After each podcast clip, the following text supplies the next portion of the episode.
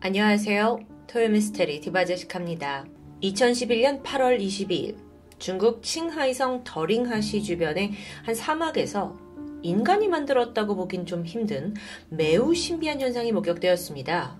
그게 바로 지름 2km에 달하는 거대한 미스테리 서클이었죠. 미스테리 서클. 이건 식물이 이렇게 일정한 방향으로 누워져서 만들어진 커다란 원형 문양을 의미합니다. 전 세계적으로 이게 나타나고 있는 아주 미스테리한 현상인데요. 주로 옥수수밭이나 보리밭 같은 곡물밭에 형성이 되기 때문에 영어로 크롭서클이라고 불리기도 하죠. 참 특이한 현상인데요. 기록상 최초로 나온 미스테리 서클은 1946년부터입니다. 영국 남서부 솔스베리 지역에 나타난 기하학적인 원형이었어요. 이때 다들 깜짝 놀랐죠? 그런데 이후에도 미국, 영국, 네덜란드, 호주를 비롯해 정말 전 세계에서 유사한 형상이 잇따라 발견됩니다. 그러다가 드디어 2011년 8월에 중국에서도 중국 최초의 미스테리 서클이 발견된 상황인데요. 사실 그동안 발견된 서클들을 좀 보면 직경이 보통 40에서 200m 정도였습니다. 그것도 크죠. 그런데 이번 건 직경 2km라는 정말 뭐 중국 대륙의 남다른 스케일인데요. 모양도 아주 정교했어요. 기계를 이용해서 인공적으로 작업을 한 게 아닌가 싶은 정도인데 또 미스테리 서클답게 그런 흔적은 없었다고 하죠. 더 놀라운 사실은 다른 미스테리 서클이 그렇듯 이것도 단 하룻밤 사이에 정말 뚝딱 하고 만들어졌다는 겁니다. 상황이 이렇다 보니까 누가 만들었을까? 라는 질문에 외계인의 작품이라고 밖에는 도무지 설명할 길이 없는 겁니다. 실제로 여러분 미스테리 서클 검색해 보시면 이건 많은 사람들이 외계인의 메시지다, 문양이다 라고 해석을 합니다. 그 근거가 뭐냐고요? 먼저 이렇게 구부러진 곡물들을 현미경으로 분석해 봤어요. 확인해 보면 내부에 있는 세포는 손상되지 않은 상태라고 해요. 즉, 이 곡물들은요, 90도 이상 꺾여져서 이렇게 문양을 만들어내고 있는데도 불구하고 죽지 않고 추수 때까지 정상적으로 자라날 수 있다는 겁니다. 만약 사람이 강제로 구부려서 이런 서클을 만들었다면 불가능한 현상이겠죠. 두 번째로 미스테리 서클은 위에서 항공 사진으로 촬영을 한 뒤에 이걸 컴퓨터로 분석해 보면 뭐 크기에 놀라는 건 당연하고요. 거기에 더해서 완벽하고 정교한 기하학 문양에 두 번 더 놀란다고 합니다. 아니 이걸 하룻밤 사이에 기계 장치가 아닌 사람 손으로 만들었다?로 보긴 좀 불가능한 거죠. 마지막으로 서클 주변의 토양 성분인데 유독 여기서만 의문의 철분이 다량 검출되는 공통점을 보이고 있습니다. 물론 여러분 일각에서는 막 이제 외계인과 UFO 붐이 불면서 어쩌면 관심을 끌기 위해서 뭐 일부 집단이 이걸 이렇게 조작해서 만든 게 아니냐라고 주장을 하기도 해요. 실제로 영국에는 본인들을 Circle Makers, 그러니까 서클 제조자들 이렇게 칭하는 사람들이 있어요. 그 영국에 나오고 있는 미스테리 서클을 사실은 우리가 만들었다라고 주장을 하고 있죠. 그러면서 이들이 어떻게 현장에 발자국 하나 내지 않고 서클을 자기가 하룻밤 사이에 만들 수 있는지, 사람들 눈을 피할 수 있는지 등등의 각종 노하우를 공유하기도 합니다. 또 다른 과학자들은 미스테리 서클은 외계인도 인간의 소행도 아니다. 그저 자연 현상의 일부다라고 주장합니다. 뭐 회오리 바람의 영향이나 땅 속의 자기장에 의해서 식물들이 이렇게 쓰러지게 되었다는 주장인데요. 어, 이건 좀 아니지 않나 싶습니다. 물론 개인적인 의견이고요. 자연적으로 이걸 어떻게 이렇게 정교하게 만들어요? 물론 이 밖에도 정전기로 됐다, 중력 때문에 이렇게 됐다, 뭐 각종 가설이 있지만 여전히 그 진실은 미궁에 빠져 있고요. 그런데 이 중국 더링하시에 나타난 미스테리 서클이 진짜 주목을 받게 된 이유는 다른 이유가 있습니다. 바로 이 근처에 인근에 아주 유명한 외계인 유적지가 있기 때문입니다. 더링하시에서 315번 국도를 따라서 남서쪽으로 40km 정도를 달려요. 그러면 딱 봤을 때도 도로 표지판에 이정표가 있어요. 외계인 유적지. 그리고 여러분 이걸 따라가다 보면 저 멀리 피라미드 모양의 바이공산이 보입니다. 바이공산은 어, 그러니까 토수예요. 호수 인근에 이제 위치해 있는데요. 이 토수라는 거는 굉장히 염분이 많아서 주변에 식물이 제대로 자랄 수가 없는 소금 호수입니다. 그런데 어쨌든 이 토수호 남쪽에 세 개의 암석 동굴이 존재하는데 이곳을 외계인 유적지라고 부르는 겁니다. 자, 여기를 처음 발견한 건 1997년이었어요. 미국의 한 고고학자들이 공룡 화석을 찾기 위해서 중국을 방문했고, 특히나 이 암석 동굴의 소금 호수를 방문하게 되는데, 어라, 물가에서 웬 낯선 물체가 눈에 띄는 겁니다. 그게 뭐였냐면, 바닥에 박혀 있는, 음, 철 파이프 같은 거였죠. 굵기가 뭐 몇 센치 정도 되는 것도 있고, 또 굉장히 굵은 것도 있고요. 직경 50cm 정도까지 발견하는 아주 특이한 철 파이프였어요. 어떤 거는 물가에 이렇게 오래 노출이 되는 듯 부식이 좀 되어 있었고요. 또 호수 안에서도 보였고요. 뭐야 이거? 이 파이프가 뭐 인공물인지 자연적으로 만들어진 건지는 쉽게 알 수 없었습니다. 근데 봐도 자연적인 것 같지는 않아요. 근데 더 기묘한 사실이 있었죠. 바로 인근에 있는 암석 동굴 내부에서 유사한 철 파이프가 심지어 벽에 박힌 채 이렇게 발견된 겁니다. 사진 지금 보고 계신데요. 지름이 약 40cm에 달했죠. 자, 그리고 나서 조사를 해서 내린 결론이 뭐냐면 이 의문의 쇠 파이프가 동굴 전체를 관통하고 있다는 사실이에요. 이게 하나가 아니라는 겁니다. 마치 건물에 보일러관을 설치하듯 동굴 전체 곳곳에 박혀 있다는 얘기인데요.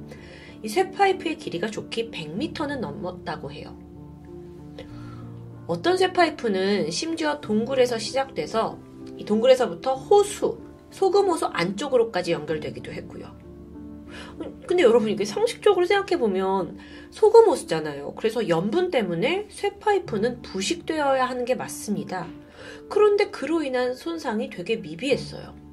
아니, 그거에 앞서서 도대체 누가 100m에 달하는 쇠파이프를 이 단단한 암석 동굴 안에다가 꽂아둘 수 있냐는 거예요. 이게 가, 가능하긴 한 건가요?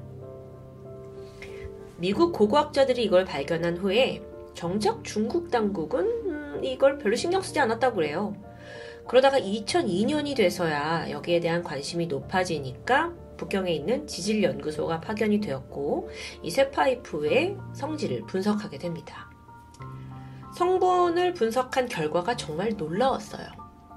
파이프가 대부분 산화철로 구성이 되어 있었는데 신기하게도 그중 딱 8%의 물질은 이 지구상의 원소 주기율표에 존재하지 않는 정체불명의 원소였던 겁니다. 그래서 정, 전문가들은요, 이 쇠파이프가 암석을 통과하고 지금 박혀 있잖아요. 근데도 변형이 생기지 않았다라는 건 그 미확인 원소 때문이 아닐까라고 추측하고 있습니다. 더 놀라운 건 아직 남아 있습니다. 이 쇠파이프가 언제 만들어졌냐는 건데요. 지질 연대 측정을 해봤죠. 그랬더니 이 암석 동굴이 만들어진 시기는 3만 2천 년 전이었어요. 쇠파이프는 암석 동굴이 형성되고 나서 2000년 뒤인 3만 년 전에 만들어졌다는 결과가 나왔습니다. 당연히 뭐 쇠파이프가 나중에 박혔으니까 더 나중에 만들어졌겠죠. 근데 여기서 이상한 점이 있어요. 말이 안 돼요. 3만 년 전이요? 인류가 철을 사용하기 시작한 건 겨우 4천 년 전의 일입니다. 3만 년 전은 구석기 막 원시 시대여 가지고 인류가 쇠를 만들어내는 것조차 불가능하던데요. 근데 3만 년 전부터 이 쇠파이프가 여기 박혀 있었다고요? 하, 이게 뭐 앞뒤가 하나도 맞지가 않죠. 근데 이 현상은 분명 존재합니다. 앞뒤가 맞지 않지만 인간을 뛰어넘는 미지의 존재가 개입했다면 가능할 수도 있다는 게 통용되는 가설입니다. 한편 중국 자연과학 연구의 최고 학술 기관인 과학원이란 데서 기자들을 대동해서 이 암석 동굴을 탐방하게 돼요. 근데 이들이 이제 동굴 내부에 들어서서 여러 가지를 조사하려고 하는데 마침 자기장 영향을 받는 모든 기계 장비가 먹통이 되는 겁니다. 심지어 핸드폰 신호도 잘 잡히지 않는다고 해요. 결국 이로 인해서 기계 장비를 이용한 내부 탐색은 지금껏 전혀 이루어지지 못하고 있습니다.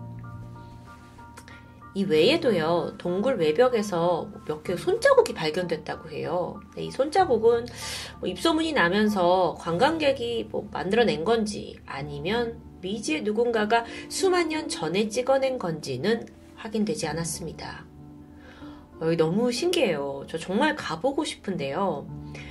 어, 사실 이곳은 중국에서도 소문이 빠르게 났고 많은 사람들이 찾아왔다고 합니다. 그래서 정부에서 앞장서서 이 지역을 관광지로 개발하기 시작했죠.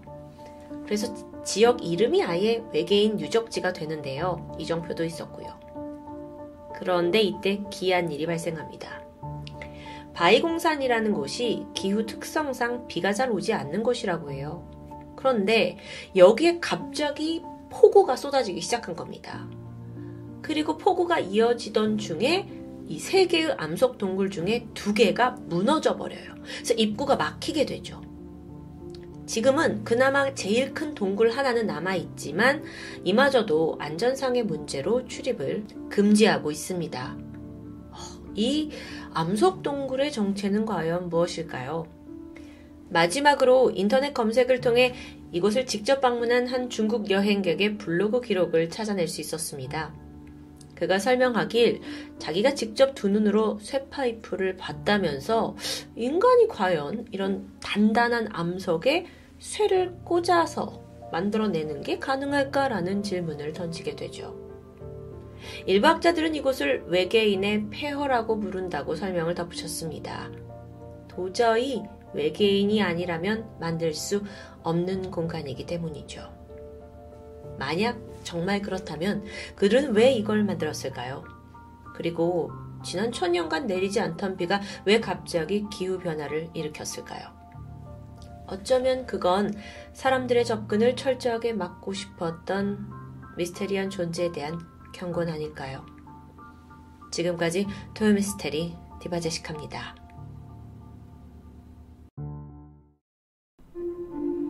안녕하세요. 토요미스테리 디바제시카입니다. 지금으로부터 약 125년 전인 1895년 영국의 소설가 허버트 조지 웰스는 당시의 사람들은 상상도 하지 못했을 타임머신이란 책을 출간합니다. 이 책을 본 사람들이 와 이제 타임머신 개념을 생각해낸 천재라고도 말했지만 또 한편에서는 어떤 비밀스러운 능력을 그가 최초로 드러낸 거다라고 믿기도 했죠. 그렇게 이 소설이 출판된 이래 수천 권의 관련된 또 책과 기사, 영화까지 만들어졌고 과연 정말 이 시간 여행이라는 게 가능한지에 대해서 우리의 호기심은 이어졌습니다. 이런 시간 여행과 관련된 후속 작품 중 하나인 어, 르 누보 미스터리 디 바티칸 2002년에 발간이 되었는데요. 이 책은 특이하게도 프랑스와 브룬이라는 신부의 저서입니다.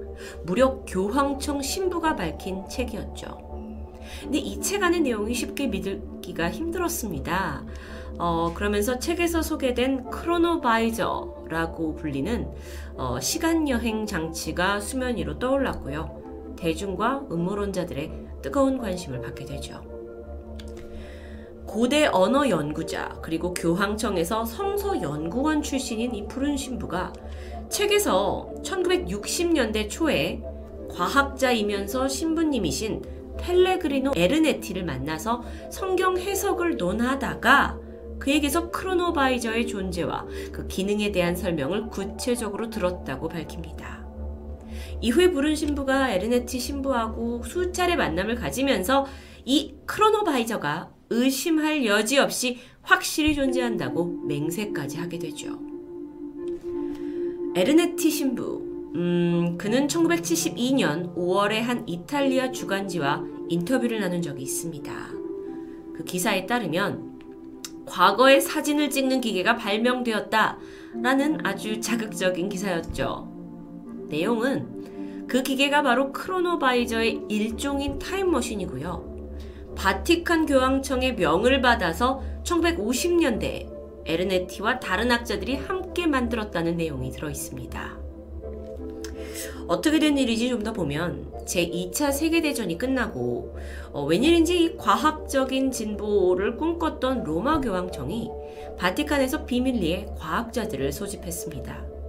그리고서는 타임머신을 개발하라는 목표를 주게 되죠. 그때 가장 먼저 성 베네딕트 소도의 소속의 에레니트 신부를 기획 감독관으로 임명합니다. 그는 교황청에 소속된 신부 중에 명망 있는 신학자로 알려져 있었고요. 동시에 엑소시스트이기도 했고 언어와 음악학자 또 양자 물리학자이기도 했습니다.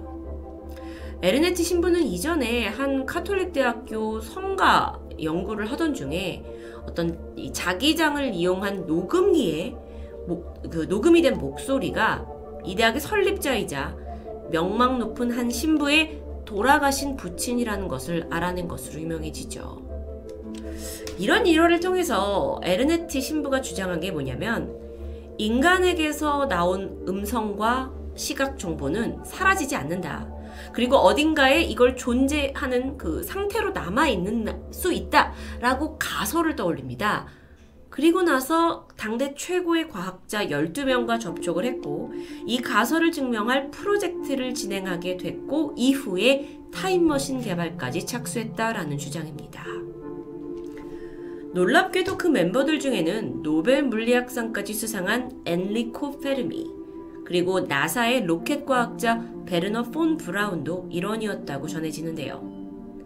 에르네티와 과학자들은 일단 단순하게 그냥 과거로 시간 여행을 한다는 것 자체가 오류가 있다라는 개념이라고 생각했고 좀 다른 형식의 타임머신을 고려하게 되는데 그게 바로 과거를 포착하는 기계인 겁니다.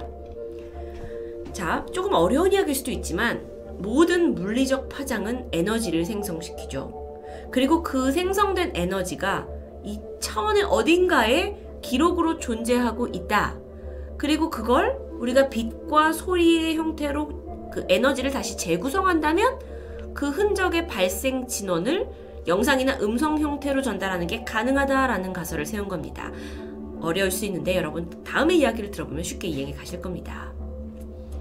이 사진이 바로 그들이 생각한 타임머신의 청사진이었는데요. 수년 동안 연구에 몰두했고 마침내 과거에 있었던 에너지, 그러니까 사람이 그냥 뭐 살아가면서 움직였던 거 말하는 것들을 다 에너지로 표현하는 겁니다. 그 에너지를 CRT, 그러니까 브라운 관상의 빛과 소리로 재구성하는 것에 성공했다고 말했죠. 그리고 그 기계에 크로노바이저라는 이름을 붙였습니다. 크로노바이저는 원하는 과거 시기를 설정해요. 그리고 거기를 추적을 해서 거기서 나와 거기서 이제 에너지적으로 나오는 음성이나 빛의 파장을 수신받아서 브라운관상의 음성과 영상으로 송신하게 하는 장치였습니다. 에르네티 신부가 서, 설명을 하길 아무리 과거라도 인간이 한번 뱉은 또는 행한 어떤 음성이나 이 상황의 정보는 분명 영원히 존재한다. 그래서 그걸 우리는 에너지로 재구성할 수 있다라는 거죠. 그래서 특정 과거를 지금에 가서 꺼내오는 것은 분명 가능한 일이다라고 설명합니다. 저는 뭐 물리학이나 뭐 이런 거엔 좀 약한 사람이기 때문에 좀 갸우뚱하면서 듣기 듣고 있기도 한데요. 어쨌든 어, 실제로 이들이 크로노바이저를 완성하고 나서 실험을 통해서 전 세계인들이 알만한 역사적 인물과 사건들을 포착하게 됩니다. 그 한 예로 그 무솔리니 연설 장면이나 더 거슬러 올라가서 나폴레옹의 연설 장면, 그리고 기원전의 로마의 정치 철학자 키케로의 연설 장면, 기원전 169년 고대 로마 문학의 아버지 콘투스 애니우스의 마지막 희곡 상영 장면도 추적하게 되죠. 그리고 직접 기록했다고 전해집니다. 특히 에르네티 신부는 예수 그리스도와 그의 사도들을 포착했는데 골고다 언덕에서 순환을 당하는 예수를 포착했다고 밝혔죠. 그게 진실이라면 정말 대단한 건데요. 이게 이 개념 자체로도 정말 사실이라면 세계의 발명품으로 각광받을 수 있다라는 생각이 바로 드는데 또 다른 우려가 있었습니다. 행여 누군가의 독재 도구로 악용될 수 있다는 거죠. 결국 기계를 발명해 놓고도 교황청은 긴 회의를 거쳤고 1970년 전까지 이 기계를 폐기해라. 그리고 이 프로젝트를 했다라는 거에서 절대 발설하지 말라라는 명령을 내렸다고 합니다. 그리고 그때 이제 만들어졌던 연구 자료는 교황청의 비밀 창고에 봉인됐고요. 그동안 여기에 참여했던 연구진들에게는 절대 말하지 말라는 비밀 유지 각서까지 쓰게 했죠. 그런데 에르네티 신부는 추후 이 사실을 모두 잡지사에 폭로했습니다. 그러면서 자신이 직접 촬영하고 목격한 사진이라면서 두 장을 증거물로 제시하게 되죠. 어떤 게 찍혀 있었을까요? 하나는 사도들과 함께 있는 예수, 그리고 또 하나는 가시관을 쓴 예수 얼굴의 사진입니다. 자, 여러분 생각해 보세요. 이걸 증거물로 제시한 사람은 에르네티 신부님이었어요. 아무렴 신부님이 이렇게 조작된 사진으로 거짓말을 했냐 할 수 있지만 또 그가 이런 거짓말을 해서 무슨 이득일까라는 생각도 듭니다. 근데 이게 정말 그 과거에 모습을 그대로 찍은 거다라는 사실은 쉽게 믿 기지 않죠. 그리고 사진이 공개된 지 3개월 만에 실제로 이게 가짜라는 주장이 확인됩니다. 먼저 사도들과 있는 예수 사진은 독일 화가 요하네스 라파엘 벨레의 작품 Jesus Among the Wheatfield로 밝혀졌어요. 여러분 보시면 아시겠지만 뭐 색상을 빼고는 거의 뭐 똑같다고 할 만큼 유사하죠. 그리고 두 번째로 있던 가시관을 쓴 예수의 사진은 스페인 조, 조각가 로렌조 코야우드 발레라의 예수 그리스도 조각상을 촬영했던 엽서 사진을 변조한 게 밝혀집니다. 그러니까 이 모든 게 신부님의 조작이었다는 거죠. 그래서 조금 더 알아봤어요. 뭐 신부님이 여러 사람 여러 뭐 노벨상 받은 사람 뭐 나사에 있던 사람 다 참여했다 했잖아요. 근데 그때 거론됐던 엔리코 페르미의 경우에는 1938년 미국으로 망명한 이래 1954년 위암으로 사망할 때까지 미국에서 꾸준히 연구 활동을 했습니다. 그러니까 이건 1950년대 만들어졌다라는 게 좀 말이 안 됐죠. 그러니까 기록상으로 그가 바티칸 이 프로젝트에 참여했다는 것조차 없었고요. 두 번째로 이 로켓 과학자였다는 베르너 폰 브라운 1945년에 미국으로 망명했어요. 그리고 1977년 사망할 때까지 미국 정부의 보안 관리를 받았고 거기서 미국에서 꾸준히 연구 활동을 했습니다. 그러니까 뭐 바티칸까지 와서 이 프로젝트를 했다라는 게 얼토당토하지 않았죠. 이렇게 에르네티 신부가 말했던 모든 이야기들은 신빙성을 잃어갑니다. 그뭐 그냥 거짓 미스테리 해프닝 정도로 받아들여졌죠. 에르네티 신부로서는 사제 생활에 큰 오점을 남기게 됐습니다. 하지만 이상하게도 이 신부님이 쉽사리 의견을 주장을 꺾지 않아요. 한 인터뷰에서는요. 1950년대 그 교황이 크로노바이저에 대한 이야기를 금지시킨 것이다 라고 강력히 주장하기까지 했습니다. 그런데 그때를 마지막으로 뭐 추가적인 물증이나 이런 게 있다면 우리가 믿을 텐데 그걸 제시하시지 못한 채 1994년 사망하셨죠. 그런데 임종 직전에 그가 남긴 아주 인상적인 고백이 있습니다. 그래, 예수의 사진은 거짓이었다. 하지만 크로노바이저는 진짜 존재한다. 오, 그럼 거짓이라는 걸 인정했네요. 조금 더 들어보셔야 할 텐데요. 에르네티 신부가 죽기 전 크로노바이저에 대한 기밀을 직접 전해 들은 사람은 유일하게 프랑스와 브룬 신부였습니다. 그는 그 존재에 대해서 아주 강하게 믿었어요. 보지도 않았는데요. 그러면서 에르네티 신부는 위로부터 강하게 압력을 받았다. 그가 제시한 그 가시관을 쓴 예수 사진, 그건 애초부터 크로노바이저가 그런 클로즈업 사진을 찍는 건 불가능하다. 그래서 그게, 그건 분명 진짜가 아니다. 그런데 그 당시 잡지사는 에르네티 신부가 준 사진이 아닌 다른 사진을 무단으로 실었다. 그러니까 다시 말하면 잡지사에서 뭐 크로노바이저 사건에 대해서 신부가 폭로를 하는 데 있어서 뜬금없이 엽서 사진을 가지고 와서 실었다. 이게 그 크로노바이저로 찍었다는 사진이라더라 하면서 거짓 정보를 줬다라는 건데 사실 에르네티 신부 역시 사망하기 1년 전에 한 인터뷰에서 이런 주장을 했던 적이 있었습니다. 정말 너무 헷갈려요. 근데 이 상황 속에 결국 답은 둘 중 하나죠. 둘 다 거짓말을 하던지 또는 둘 다 진실을 말하고 있던지요. 에르네티 그리고 부른 신부님 두 분 모두 열렬한 음, 초자연 현상 지지자로 알려져 있다고 합니다. 하지만 한편으로 권위 있는 학자고 교황청 사제의 신분으로 아무렴 정말 근거 없는 거짓말을 내세웠을까요? 그래서 그들이 얻는 건 뭘까요? 유명세? 돈? 아니라면 정말 그들이 혹시 교황청이 숨기고 싶었던 무언가를 폭로하고 싶었던 순수한 의도 아니었을까요? 그런데 이 사건에서 또 다른 미스테리한 점이 있습니다. 에르네티 신부의 폭로로 세계가 떠들썩했죠. 아니 유명하신 신부님이 이런 걸 폭로해가지고 이런 거짓을 했냐. 근데 정작 교황청은 아무런 입장을 내놓지 않는다는 겁니다. 마치 긁어 부수렴을 일부러 만들려고 하지 않는 것처럼요.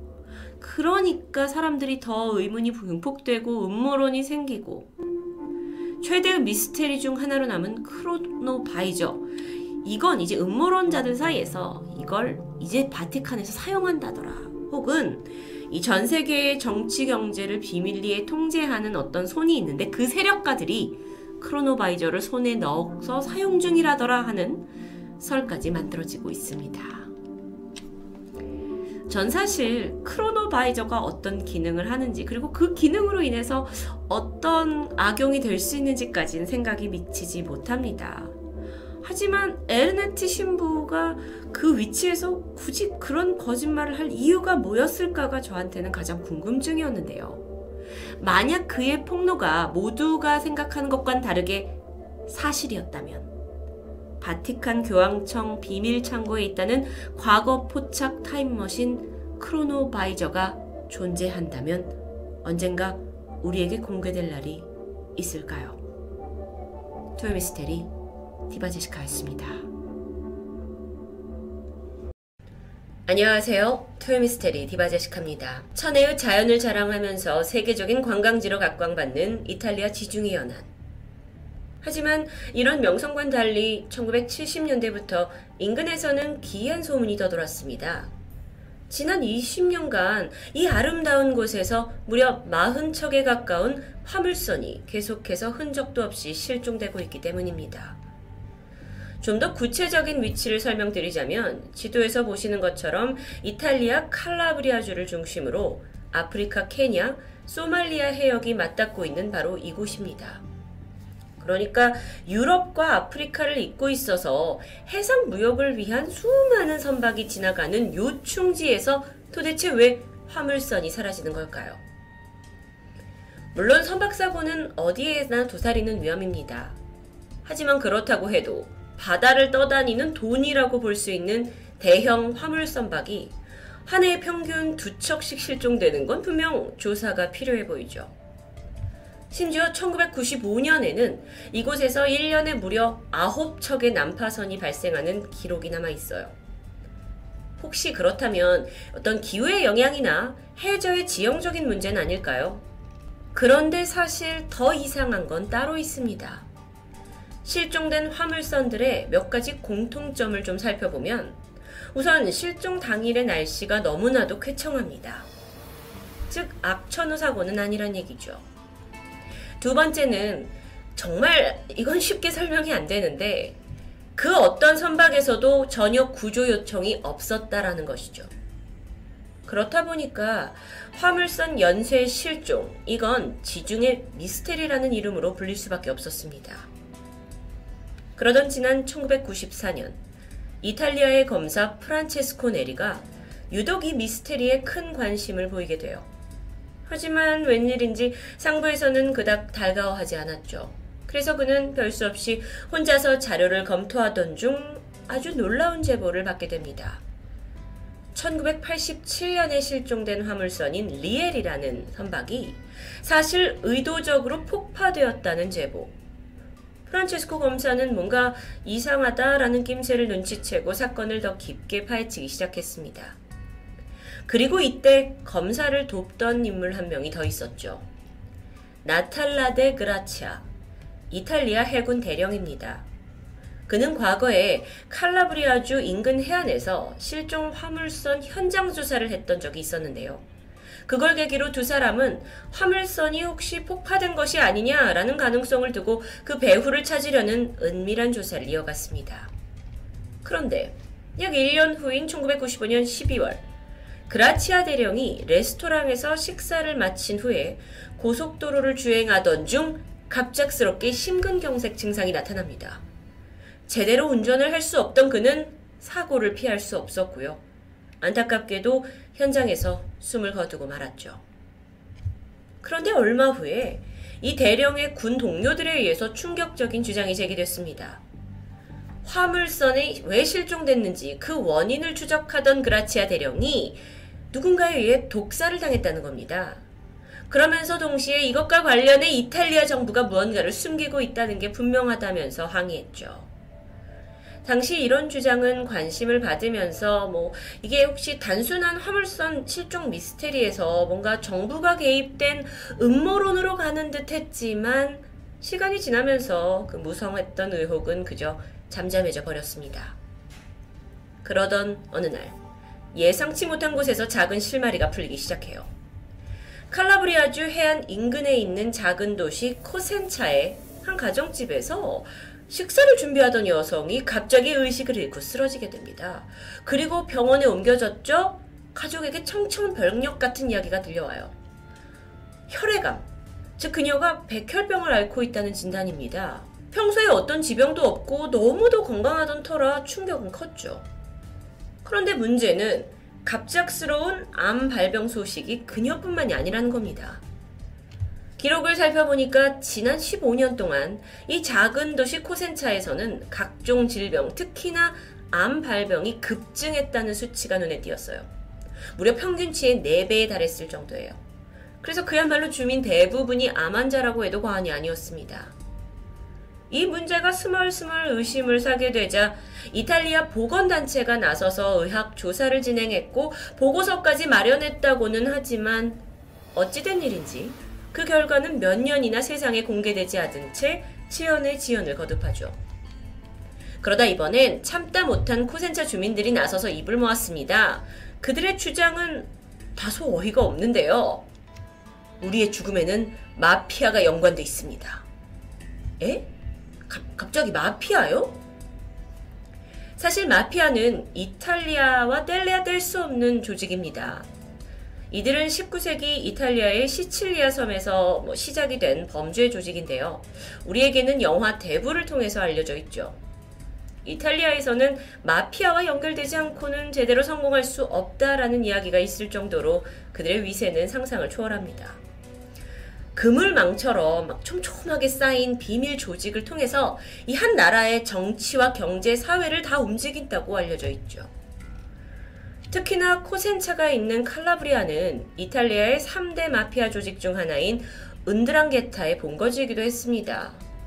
아니 그런데 어떻게 마피아가 주민들을 병들고 암에 걸리게 할 수 있다는 걸까요? 마을 주민들에 따르면 마피아가 요 근처에다가 방사능 물질을 은폐했고 그것 때문에 환자가 급증한 거라고 말합니다. 아니 근데 마피아와 방사능 이거를 연결짓는 건 좀 터무니없게 느껴지죠. 하지만 그러던 와중 일각에서 코센차 주민들의 주장에 힘입어서 그러면 그 인근 해안에서 실종되는 화물선과 어쩌면 이게 연결되는 게 아니냐라는 추측까지 등장합니다. 뭔가 조금씩 조금씩 비밀이 풀리는 것 같죠. 하지만 그때까지만 하더라도 이 모든 건 증거 없는 음모론에 불과했습니다. 한 남자의 놀라운 폭로로 인해 이 사건이 다시 한번 수면 위로 떠오릅니다. 그의 이름은 프란체스코 폰티. 지금껏 공개된 사진이 이 뒷모습 뿐인데요. 그는 마약 거래 혐의로 50년형을 받고 복역 중이던 재소자입니다. 그런데 한편으로는 3대 마피아 조직인 은드란게타에서 거의 우두머리급 상위 멤버이기도 했죠. 그런 폰티가 내가 바로 화물선 실종과 밀접하게 관련돼 있다라는 자백을 하게 되고요. 그러면서 반신반의하는 마음으로 들어본 스토리는 정말 경악을 금치 못합니다. 사건의 전말은 이랬습니다. 이탈리아 칼라브리아를 본거지로 돈이 운드란 게타. 얘네들이 마약 밀매와는 별도로 사실 큰 돈을 버는 또 다른 위험한 사업이 있었습니다. 이탈리아뿐만 아니라 노르웨이, 스위스, 러시아, 독일의 정부기관들, 그리고 국제적인 제약회사와 손을 잡고 그들이 처리하기 힘든 골칫거리로 생각했던 방사성 핵 폐기물과 또 유독한 화학 폐기물을 마피아 조직이 대신 처리해주는 조건으로 거래가 성사된 겁니다. 그리고 상당한 돈을 챙긴 거예요. 이 불법적이고 은밀한 거래는 무려 1979년부터 20여 년간 계속되었습니다. 그렇다면 그들이 어떤 방식으로 폐기물을 처리했을까요? 돈을 받고 마피아들은 우선 폐기물을 화물선에 가득 채운 후에 배를 띄웠고요. 네. 칼라브리아 해안 인근의 배가 도착하면 그대로 폭파시켜버린 겁니다. 배가 가라앉으면서 인간에게 치명적인 각종 핵 폐기물, 화학 폐기물이 그대로 지중해로 흘러들었고 이런 식으로 폭파시킨 폐기물 화물선이 무려 30여 척에 달했다는 것이 만천하에 밝혀졌습니다. 한 예로 로쏘라고 불리던 화물선, 굉장한 발암물질인 세슘 137을 가득 실었고요. 그대로 수장됐죠. 마피아들은 혹시 모를 단속을 피하기 위해서 세슘이 들어있는 통을 콘크리트로 밀봉해서 실었다고 합니다. 인간이 저질렀다고 생각하기에 너무 황당한데요. 여태까지 음모라고 치부했던 사실이 진실로 판명되는 순간이었습니다. 물론 그 와중에 마피아의 수상한 움직임을 포착한 사람도 있었습니다. 기자였던 일라리아 알피. 그는 카메라맨 한 명과 함께 소말리아 항구에서 잠복 취재를 하던 중에 마피아 조직들이 핵 폐기물이 들어있는 드럼통을 옮기는 작업을 카메라에 포착하게 돼요. 만약 기자가 이때 그 비밀을 탄로했더라면 좋았겠지만 안타깝게도 카메라맨과 기자들은 그 자리에서 발각이 되어서 마피아의 총에 맞아 사망했습니다. 그리고 이때 기자와 카메라맨을 총으로 쏘아서 죽인 사람이 바로 조직원 프란체스코 폰티였던 겁니다. 그의 폭로 일에 연구원들은 코센차 마을의 방사능 수치를 측정했고요. 그 결과 정상적으로 200 정도 수치가 나와야 할 곳에서 무려 6배에 달하는 1200이라는 방사능이 검출됩니다. 마을 사람들을 죽음으로 몰았던 이유가 마피아와 연관되어 있다라는 게 사실로 밝혀졌던 거죠. 자, 그런데 사실 그간 이탈리아 정부는 아니 이곳에서 수많은 화물선이 침몰을 하고 있는데도 불구하고 해저 탐사를 해보자 라는 요구를 거부했습니다. 그렇게 비난 여론이 거세지자 어쩔 수 없이 이탈리아 정부가 나서서 수사에 착수하게 됐는데요. 그러면서 드디어 칼라브리아 해안에서 약 19km 떨어진 수심 500m 지점에서 난파된 화물선 한 척이 발견돼요. 이게 그 폰티가 직접 폭파시켰다고 증언한 화물선 중 하나였죠. 이 배에는 방사능을 포함한 독성 물질이 무려 2만 리터나 검출됩니다. 끝이 아니에요. 이 화물선이 발견되고 얼마 후에 이번엔 바닷속 깊은 곳이 아닌 민가와 가까운 숲속에서 상당량의 불법 산업 폐기물이 발견됐죠. 이게 방치된 곳의 면적이 무려 600평에 달했습니다. 특히나 그 중에 한 동굴 안에서는 폐기물이 정말 가득 차 있었는데 그 중에 대부분이 우리에게 너무도 유해한 중금속이 다량 포함되어 있었죠. 이후에 숨겨온 진실은 양파 껍질처럼 벗겨졌습니다. 2006년 인근의 8개 해안 지역에서 총 15개의 핵과 화학 폐기 컨테이너가 발견됐는데요. 음모론이 사실화되면서 유럽 사람들조차 엄청난 패닉에 빠질 수밖에 없었습니다. 방사능이라는 게 정말 남의 일이 아니라 나와 내 가족을 지금 당장 위협하는 상황에 직면했던 겁니다. 당연히 비난의 화살을 받은 건 이탈리아 정부였겠죠. 어쩌면 그들은 다 알면서도 마피아가 연루되어 있기 때문에 눈 감아준 게 아니냐라는 의심을 피할 수 없었습니다. 무려 이, 20년간 이런 일을 저질렀는데 이탈리아 군사기관이 정말 이걸 몰랐을까? 라는 생각이 드는데요. 하지만 여기서 누구의 잘잘못을 따지는 것도 어, 중요하지만 우선적으로 이 폐기물들이 바다에 이미 버려졌다라는 사실은 팩트입니다. 2021년 지금 이 순간까지도 각종 환경단체와 유럽연합은 지중해 인근의 핵 폐기물 수색을 계속 진행하고 있습니다. 오늘 토미 이야기는 그 어떤 이야기보다 더 현실적이게 느껴지는데요. 여러분도 아시죠? 지난 4월 일본 정부가 2023년부터 후쿠시마 원전 방사성 오염수를 바다로 방출할 거다라고 발표를 했습니다. 이 오염수는 무려 125만 톤이 넘는 막대한 양이에요. 일본 정부가 아, 우리가 안전하게 희석을 해서 방류할 것이다 라고 했지만 여전히 가장 인접한 국가인 한국에서는 쉽게 불안감을 떨칠 수 없습니다. 바다를 쓰레기 처리장으로 여기는 인간들. 과연 지구의 자정작용에 우리가 언제까지 의존할 수 있을까요? 인간들은 더 잘 살아보려고 여러 자원을 생산하고 있지만 오히려 그 폐기물들은 우리를 죽이고 있는 현실입니다. 토요미스테리 디바제시카였습니다.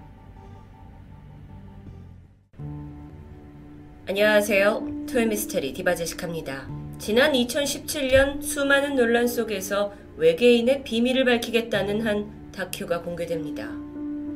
감독인 제레미는 외계인의 증거를 찾았다는 저명한 의학 박사를 의심하면서 이 다큐를 시작했는데요. 촬영 내내 그가 접한 사실들은 충격 그 자체였죠. 전 세계 소수의 사람들에게서 발견되고 있는 외계인의 증거. 과연 다큐는 어떤 내용을 밝혀냈을까요?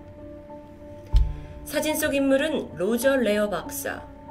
1935년생인 그는 대학에서 의학학사를 마친 후에 1964년 29살에 족부의사가 됩니다. 그러니까 쉽게 말해서 발 쪽을 전문으로 다루는 자격을 획득했다는 얘기죠. 이후 캘리포니아에서 정형외과 의사로 살아가며 명성을 쌓아오고 있었습니다. 그런데 이런 엘리트 코스와 달리 그는 의외로 상상력이 풍부한 성격의 소유자였는데요. 그래서인지 어느 날부터 정말 이 우주엔 인간만이 존재할까? 라는 호기심에서 시작된 질문. 그는 점점 미지의 세계에 관심을 두게 됩니다.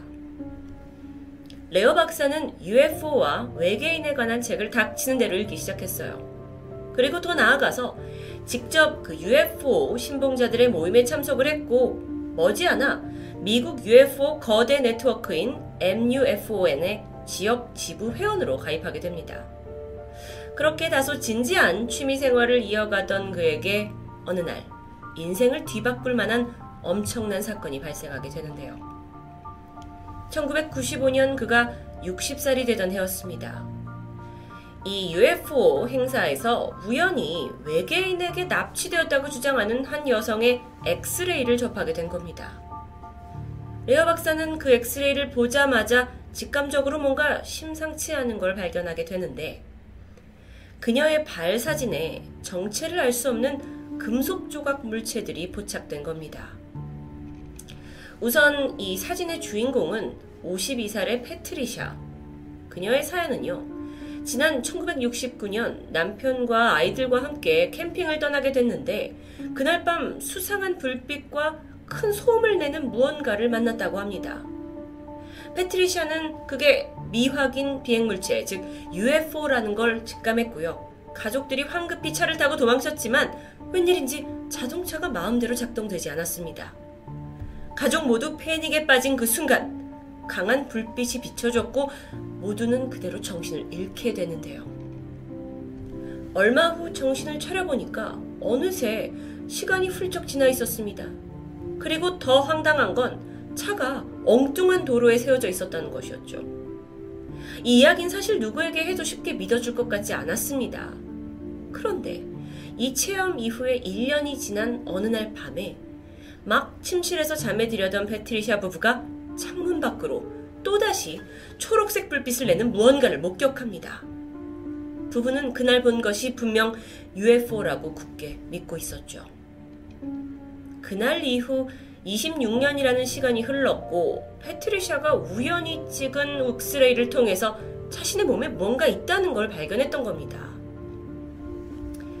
자, 정형외과 의사였던 레어 박사가 그녀에게 이 금속을 제거하는 수술을 하는 게 어떠냐라고 제안하게 되는데 아, 도대체 이게 뭔지 정체를 밝혀내고 싶었던 겁니다. 동해안 패트리샤가 수술대에 올랐고 결국 그녀의 왼쪽 엄지발가락 바깥쪽에서 T자형의 작은 금속 조각을 꺼냅니다. 크기는 약 0.5cm, 조금 긴 쌀알 정도의 크기였습니다. 특이했던 건 수술 중에 페트리샤에게 마취를 했는데도 불구하고 메스가 그 물체를 건드리기만 하면 마치 반응하듯 다리가 움직이는 현상을 보였다는 거였죠. 자, 우선 몸 밖으로 나온 이 조각은 어두운 회색이었습니다. 특이하게도 반짝이는 어떤 막이 씌워져 있는 것처럼 보였죠. 그런데 이게 끝이 아닙니다. 패트리샤의 몸에는 또 다른 조각이 있었어요. 왼쪽 두 번째 발가락 측면에 있던 조각이었는데 꺼내 보니까 멜론 씨앗 형태로 뭐 예전과는 좀 달랐지만 동일하게 반짝이는 막이 덮여져 있었던 겁니다. 그런데 더 놀라운 건 이 물체에서 자기장이 방출되고 있다는 사실. 레어 박사가 두 개의 조각을 성분을 분석해 보니까 알루미늄과 meteoric iron이라는 운석에서 발견되는 성분이 나오게 됩니다. 그러니까 흔한 성분이 아니라는 거죠. 참고로 둘러싸고 있는 막은 단백질을 포함한 피막 조직이었습니다. 아니 그런데 이 성분 외에 또 다른 풀리지 않는 미스테리한 점이 있는데요. 이 금속이 도대체 어떻게 패트리샤 몸속에 들어갈 수 있냐는 겁니다. 피부 겉에는 이식된 흉터가 전혀 남아있지 않았고요. 심지어 뭐 금속에 대한 몸 안에서의 염증 흔적도 없었습니다. 마치 몸이 이 물체를 이물질로 받아들이지 않는 것처럼 보였는데요. 쉽게 이해하기 힘든 부분이죠. 이후에 레어 박사는 두 개의 금속 조각에 대해서 연구를 했고요. 결론적으로 이건 외계인이 심어놓은 임플란트다 라는 주장을 학계에 정식으로 발표합니다. 아니, 그런데 더 놀라운 일이 발생하게 되는데 이런 비슷한 임플란트가 몸에 심어져 있는 사람들이 하나둘 등장하기 시작한 겁니다. 현재 47살의 폴, 그는 6살이었던 1954년 동네를 배회하던 중 어느 날 밤에 아주 낯선 광경을 목격합니다. 엄청나게 밝은 불빛을 내는 대형 물체가 착륙하는 모습이었어요. 순간 그는 두려움에 휩싸였고 집 쪽으로 뛰어가기 시작했는데 벼랑간 왼쪽 손에 찌르는 듯한 통증이 느껴졌습니다. 근데 뭐 금세 이게 없어졌고 이후 그날의 일을 까맣게 잊고 살아갔죠. 시간이 지나 17년 후 성인이 된 폴은 우연히 손에 부상을 입어서 엑스레이 촬영을 하게 되는데 그때 손등에 이물질이 박혀 있다는 것을 깨닫게 됩니다. 레어 박사는 폴의 그 임플란트 금속 제거 수술에 참여했습니다. 그리고 손등에서 멜론 씨앗 모양의 물체를 뽑아내는데 성공했죠. 여전히 그게 어떻게 몸에 들어갔는지는 밝혀내지 못했습니다. 이후에 레어 박사는 이 연구에 몰두했고요. 이런 사례가 흔하진 않지만 꽤나 지구상에 존재한다는 것을 밝혀냅니다. 그리고 마침내 ANS 리서치라는 뭐 이걸 연구하는 아예 단체를 만들게 돼요. 그리고 약 24명의 사람들의 몸에서 여러 가지 의문의 물체를 제거하기까지 합니다. 자, 이 과정에서 그가 알아낸 몇 가지 사실들이 있는데 지금 보시는 이 사진은 수술을 받은 환자들에게서 발견된 조각들입니다. 그 금속 임플란트 모양이 제각기 다르죠. 마치 각각의 사람을 위해서 개별적으로 만들어진 것처럼 보인다고 말하는데요. 공통적으로 성분은 모두 운석에서만 발견되는 희귀한 원소였습니다. 또 다른 점이 있는데 각기 임플란트들에서 육각형 벌집 모양의 그 둥근 기둥으로 보이는 어떤 독특한 결정체 구조가 보였다는 점이죠. 이건 최근에 신소재로 각광받고 있는 탄소 나노튜브와 비슷한 구조였는데 인체가 이 금속을 거부하지 못하게 하려고 단단한 기름층으로 덮여 있다는 것도 또 다른 공통점이었습니다. 게다가 어떤 임플란트는 전파를 방출하기도 했어요. 그리고 몸에서 제거된 후에도 그 신호는 계속되었죠. 정말 신기합니다. 근데 레어 박사가 알아낸 기괴한 사실은 이것만이 아닌데요. 살해자 중 한 남성은 과거 아내 그리고 아이들과 함께 UFO에 픽업된 경험이 있다고 고백했습니다. 그리고 엑스레이 검사 결과 손가락에서 금속성 이물질이 발견되고 레어 박사를 통해 제거 수술을 받게 되죠. 그런데 문제는 수술이 시작된 후에 벌어졌습니다. 정말 눈앞에서 믿을 수 없는 일이 발생했는데 그 금속 임플란트가 갑자기 저절로 여러 조각으로 나뉘는 말도 안 되는 현상이 나타난 겁니다. 수술팀이 당황을 해서 각 조각을 일일이 다 제거한 후에 환자의 혈청이 든 용기에 옮겨두게 되죠. 3일 후, 레어 박사가 혈청 용기를 확인했고 다시 한번 자지러지는 충격에 빠졌습니다. 모든 조각들이 이 용기 바닥에 일렬로 정렬되어 있는 겁니다. 그래서 박사가 용기를 닫고 흔들었다가 다시 두고는 15분을 기다렸다가 열었는데 조각들이 다시 일렬로 정렬돼 있습니다. 이걸 통해 박사는 이 금속 임플란트 조각이 어디서 왔는지 모르지만 특별한 자기 기억, 그러니까 마그네틱 메모리를 가진 물질이다 라고 확신하게 되는데요. 아니, 그렇다면요. 이 금속 조각들의 목적은 무엇일까요? 왜 인간의 몸에 이걸 박아둔 걸까요? 레어 박사는 이게 외계인이 달아놓은 추적 센서라고 주장합니다. 쉽게 말해서 인간의 몸에다가 임플란트를 삽입하고 그 신체적인 반응을 외계인들이 보고를 받기 위해서 넣어놨다라는 거죠. 그리고 또 이상한 점이 있는데 이 금속이 삽입된 사람들의 공통점이 적어도 두 번 이상 UFO를 목격했다는 겁니다. 평생 한 번도 보기 힘든 UFO를 여러 번 봤다는 것을 통해서 어쩌면 목적성을 가지고 있는 외계인들이 일부러 그들의 주변을 맴돌고 있다라고 볼 수도 있겠는데요. 그런데 레어 박사의 주장을 어디까지 믿을 수 있을까요? 사실상 몸에 금속이 있었다라는 것만으로 외계인의 존재를 증명하기엔 부족해 보입니다.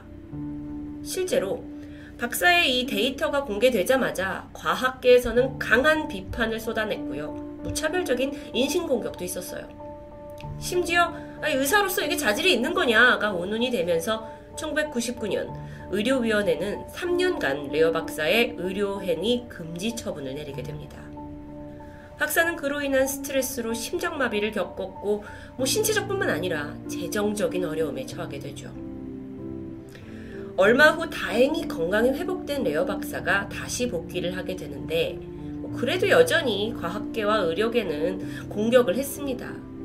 레어 박사는 꿋꿋하게 외계인 금속 조각에 대한 연구를 계속했고 책을 썼고 많은 라디오와 TV쇼에 출연하게 이르렀죠. 그는 일관적으로 인간에 대한 외계인의 실험, 증거다라면서 어, 주장을 펼쳤는데 덕분에 그는 UFO 관련된 커뮤니티에서는 혁명적인 선구자로 불리게 됩니다. 자, 그러면 반면에 이 레어 박사의 말을 믿지 않는 회의론자들은요. 그 인간의 몸에서 나왔다는 금속 조각 그건 단지 그냥 뭐 그냥 금속이다. 뭐 유리 파편 같은 평범한 물체에 지나지 않는다고 주장합니다.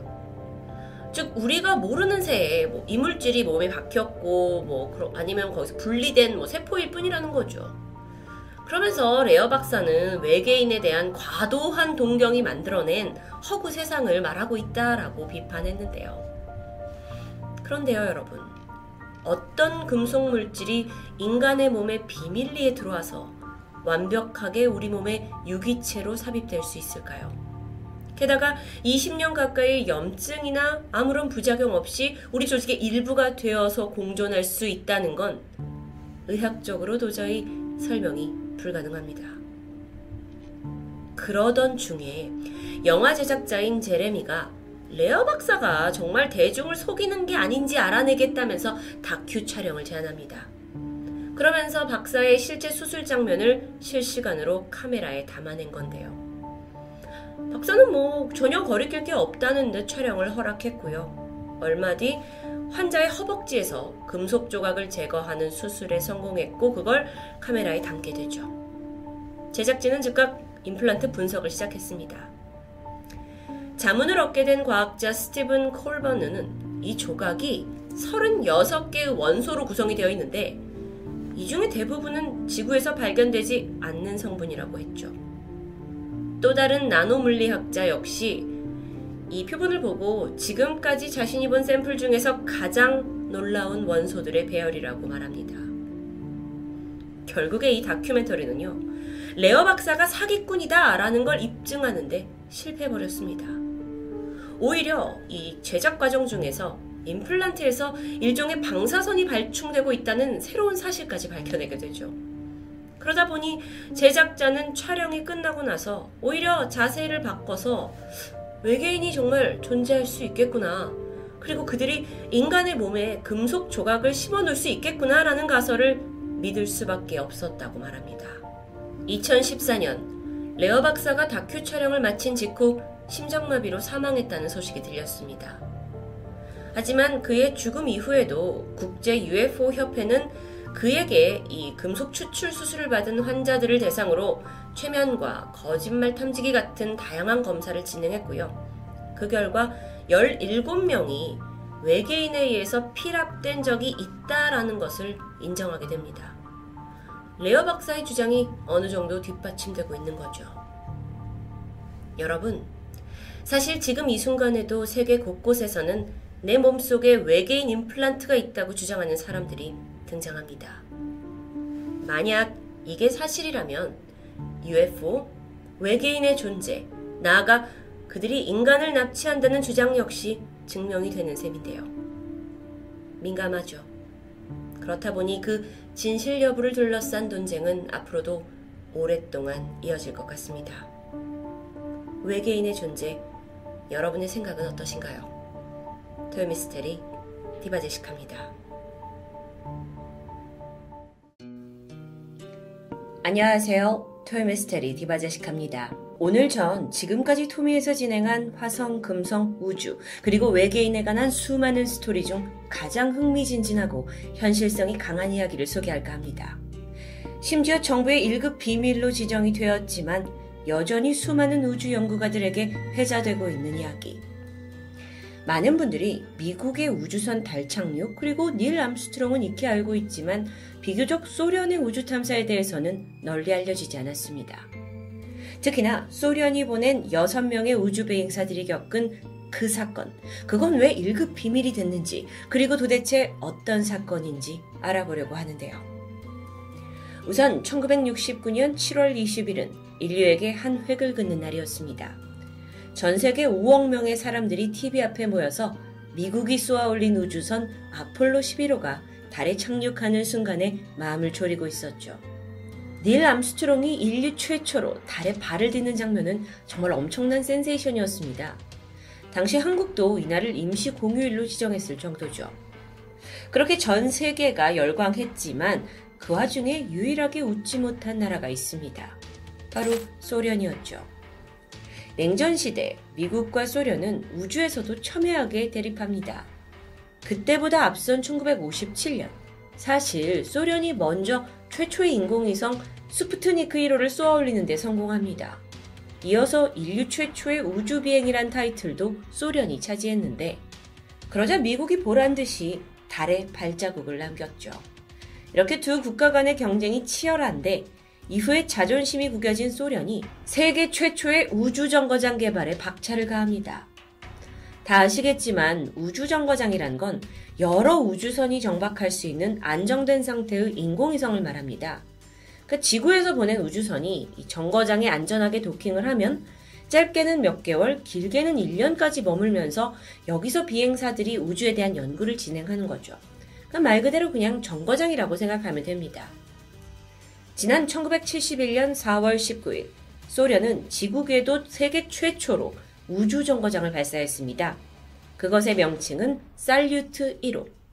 이 우주 정거장은요, 전체적으로 크게 네 부분으로 되어 있는데, 도킹 장치, 그 다음에 우주인이 이 우주 정거장으로 들어갈 수 있는 이 통로, 그리고 작업실이 연결되어 있습니다. 안에는 음식 저장고, 물탱크, 화장실, 운동기구, 실험기구까지 정말 인간이 생활하고 연구할 수 있는 공간이 모두 마련되어 있죠. 살류트 1호가 대대적으로 성공한 이후 소련은 1986년까지 무려 15년 동안 여기에 우주인을 보내는 살류트 프로젝트를 진행했습니다. 공식적인 목적은 인간이 우주에서 장기간 체류할 수 있는 환경을 연구하겠다라는 거였지만 소련의 비공식적인 진짜 목적은 우주 기술을 개발해서 미사일 같은 군사 기술에 활용하는 것이었다라고 전해지죠. 이 프로젝트가 진행되던 15년간 사실 우주 정거장이 지구로 추락하기도 했고 그러면서 우주인들이 목숨을 잃기도 했습니다. 이런 사고 속에서도 소련은 문제점을 보완해 가며 계속해서 살류트 2호, 3호, 4호를 개발해 나갔는데요. 그러던 1982년 4월, 소련은 드디어 살류트 7호를 발사했습니다. 이게 우주에서 약 8년 10개월 동안 머물고 다양한 임무를 위한 기지가 될 예정이었는데 실제로 이곳에서는 여러 우주선들이 왔다 갔다 했는데 총 6번의 장기 체류와 4번의 단기 체류가 이뤄졌습니다. 그렇게 살루트 7호가 열일을 하면서 궤도를 돌고 있던 1984년 2월 이곳에 정비를 위해 우주선 한 대가 도킹합니다. 총 3명으로 구성된 팀이었는데 먼저 소련 공군학교를 졸업하고 쭉 비행사로 일을 하다가 이 우주선의 지휘관으로 선발됐던 레오니트 키짐. 그리고 우주선 전문 엔지니어였던 블라디미르 솔로비오브. 또 한 명은 이들의 건강을 책임져야 할 심장 전문의 올렉 아트코브도 함께였습니다.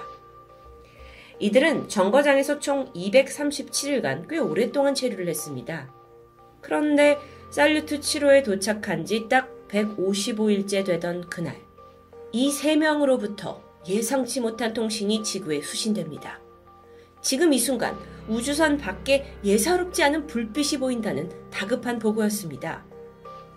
사실 이들이 도착한 이래 밖에서 뭔가 반짝이고 있다 라는 걸 봤다 라는 목격담은 이번이 처음이 아니었습니다. 하지만 워낙 특수한 환경에 오랜 시간 머물고 있기 때문에 뭐 피로나 스트레스가 누적됐을 거고 종종 환각을 보는 경우도 있었죠. 그렇게 전에는 넘어갔지만 이번 보고는 좀 달랐습니다. 그 불빛은 승무원 3명이 모두 일시적으로 시각을 잃을 정도로 아주 강력하게 빛나는 오렌지 불빛이었습니다. 굉장히 어두운 우주, 그 우주 정거장 바로 앞 공간에서 이 불빛을 목격했는데 크기가 대략 27m 정도가 될 정도로 거대했고요. 불빛은 여러 개로 붙이면서 분명한 형태를 가지고 있었어요. 우주에서 발견된 불빛이라. 이게 만약에 정말 승무원 중 한 명만 본 거라면 뭐 착각이나 환각으로 여길 수 있겠지만 세 명이 모두 똑같이 본 걸 그냥 지나칠 수는 없는 상황입니다. 그렇다면 이들이 묘사한 당시의 모습을 좀 더 자세히 들여다볼까요? 세 사람은 같은 장소에 있었습니다. 그리고 동시에 그 불빛을 발견했죠. 반짝 비치는 그 섬광이 너무도 강렬해서 한동안 눈을 뜨지 못할 정도였는데요. 잠시 후에 흐릿하게 시야가 돌아왔을 때 이들 모두 우주선 창문 쪽을 내다보고 있었죠. 그런데 순간 놀라운 장면이 펼쳐집니다.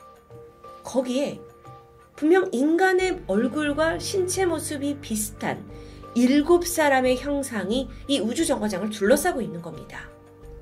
마치 안개가 낀 듯 후광이 그들 등 뒤에서 빛나고 있었고요. 이 기이한 존재들이 우주 정거장이 움직이는 속도에 맞춰서 약 10분간 같이 이동을 하다가 순식간에 사라져 버렸습니다. 세 명의 우주 비행사들은 정말 눈앞에 본 것을 믿기 어려웠고 한동안 서로 아무 말도 할 수 없었다고 해요.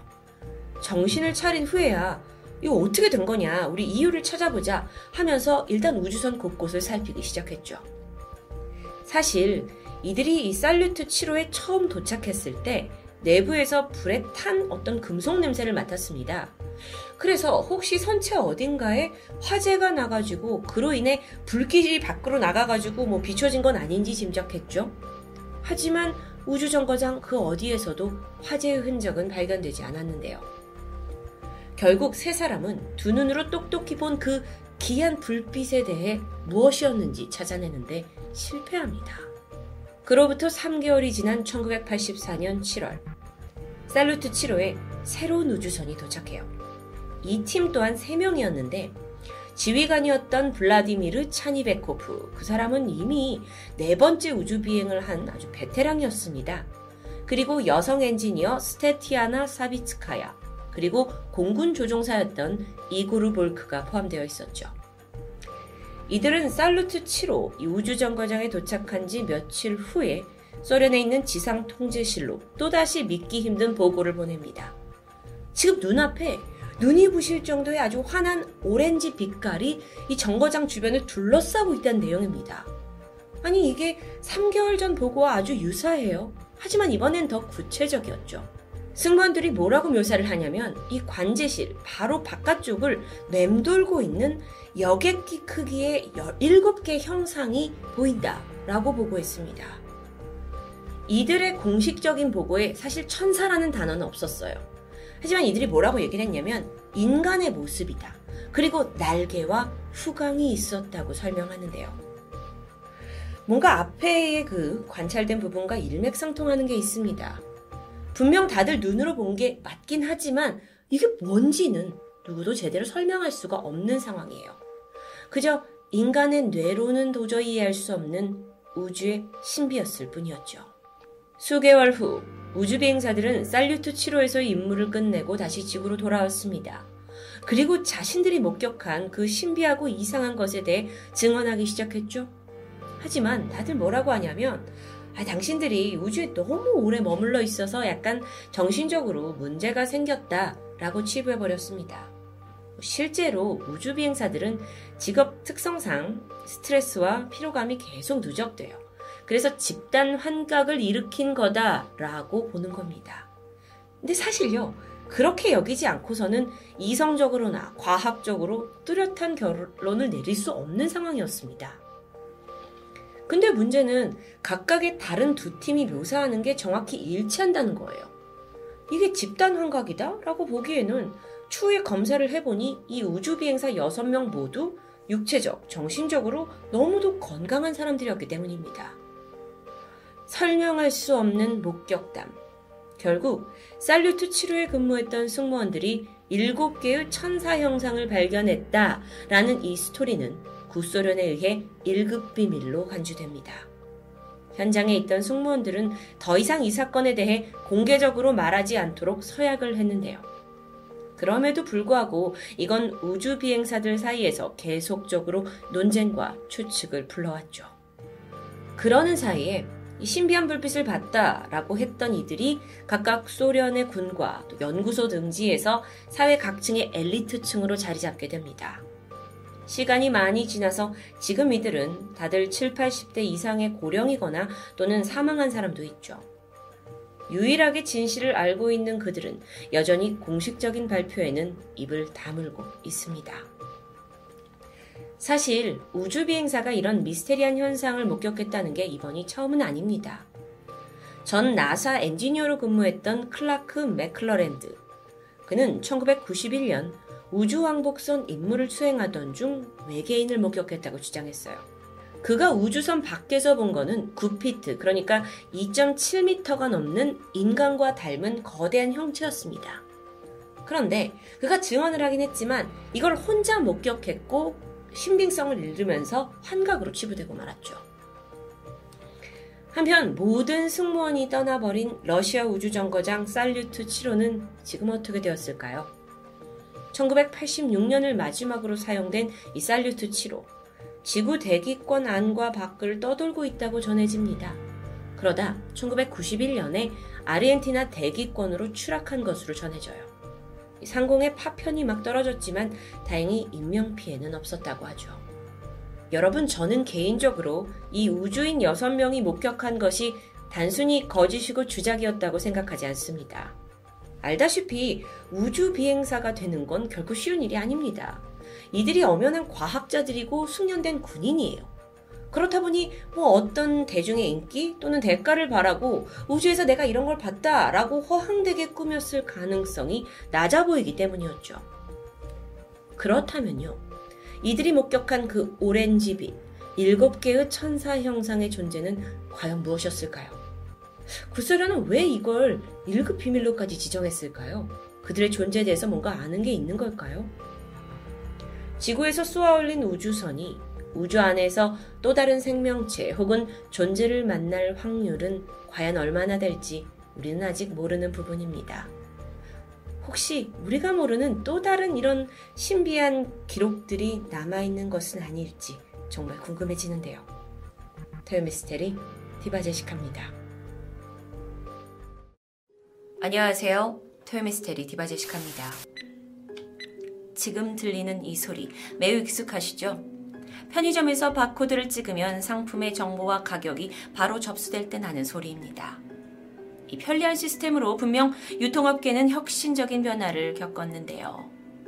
그런데 만약 여러분의 몸에도 바코드 같이 개인정보를 담고 있는 작은 칩을 심어 넣는다면 어떨까요? 물론 이런 류의 이야기는 영화에 종종 등장합니다. 몸에 내장된 칩을 스캔하기만 해도 그 사람이 어디 출신인지 어떻게 살아왔는지 알 수 있고요. 몸 상태도 체크가 가능하고 또 실시간으로 위치도 추적할 수 있다라는 시나리오 익숙하시죠? 실제로 이것은 기술화되어 있고 우리 삶에 아주 가까이 와 있습니다. 인간의 몸에 장착된 약 쌀알 정도의 크기의 칩을 베리칩이라고 부르는데 확인을 뜻하는 베리피케이션 그리고 칩의 합성어입니다. 여기에는요, 개인의 신분을 확인할 수 있는 유전자 정보 그리고 고유 번호가 저장되어 있는데 미국에서는 1990년대부터 기술을 개발해 왔고 2004년 미국 FDA 승인을 받았습니다. 이게 개발 초기에는 뭐 가축이나 멸종위기 동물을 관리하기 위해서 사용이 됐는데 실제로 우리나라에서도 반려동물 등록제에서 이 목에다가 베리칩을 넣습니다. 그럼 잃어버린 동물을 찾는데 아주 효율적인 방법이고 각광받고 있을 텐데요. 문제는 분명히 베리칩이 새로운 미래를 여는 신기술인 것은 맞지만 되려 일각에서는 과학적인 접근보다 신을 거스른다는 음모론이 떠돌아다닌다는 겁니다. 조금 더 베리칩의 상용화에 대해서 알아보면요. 특히나 스웨덴에 가면 이 베리칩을 적극 활용 중이라고 합니다. 2015년부터 스웨덴은 원하는 국민들에 한해서 이 손에 베리칩을 심어주고 있는데요. 지금까지 약 3천여 명 이상이 칩을 이식했다고 합니다. 네, 이건 신분증뿐만 아니라 그 이상의 기능을 하고 있습니다. 예를 들어서 스웨덴 철도회사는 온라인으로 표를 예약하게 한 후에 기차를 타기 전 이 손에 내장된 베리칩을 스캔해서 사람이 예약자인지 아닌지를 확인한다고 하는데요. 정말 놀라운 모습이죠. 영화에서나 가능할 것 같았는데. 이 베리칩은 신상 정보는 물론 개인의 계좌 정보, 금융 정보, 유전자 정보, 질환을 확인할 수 있는 기술에 점점 도달해 가고 있습니다.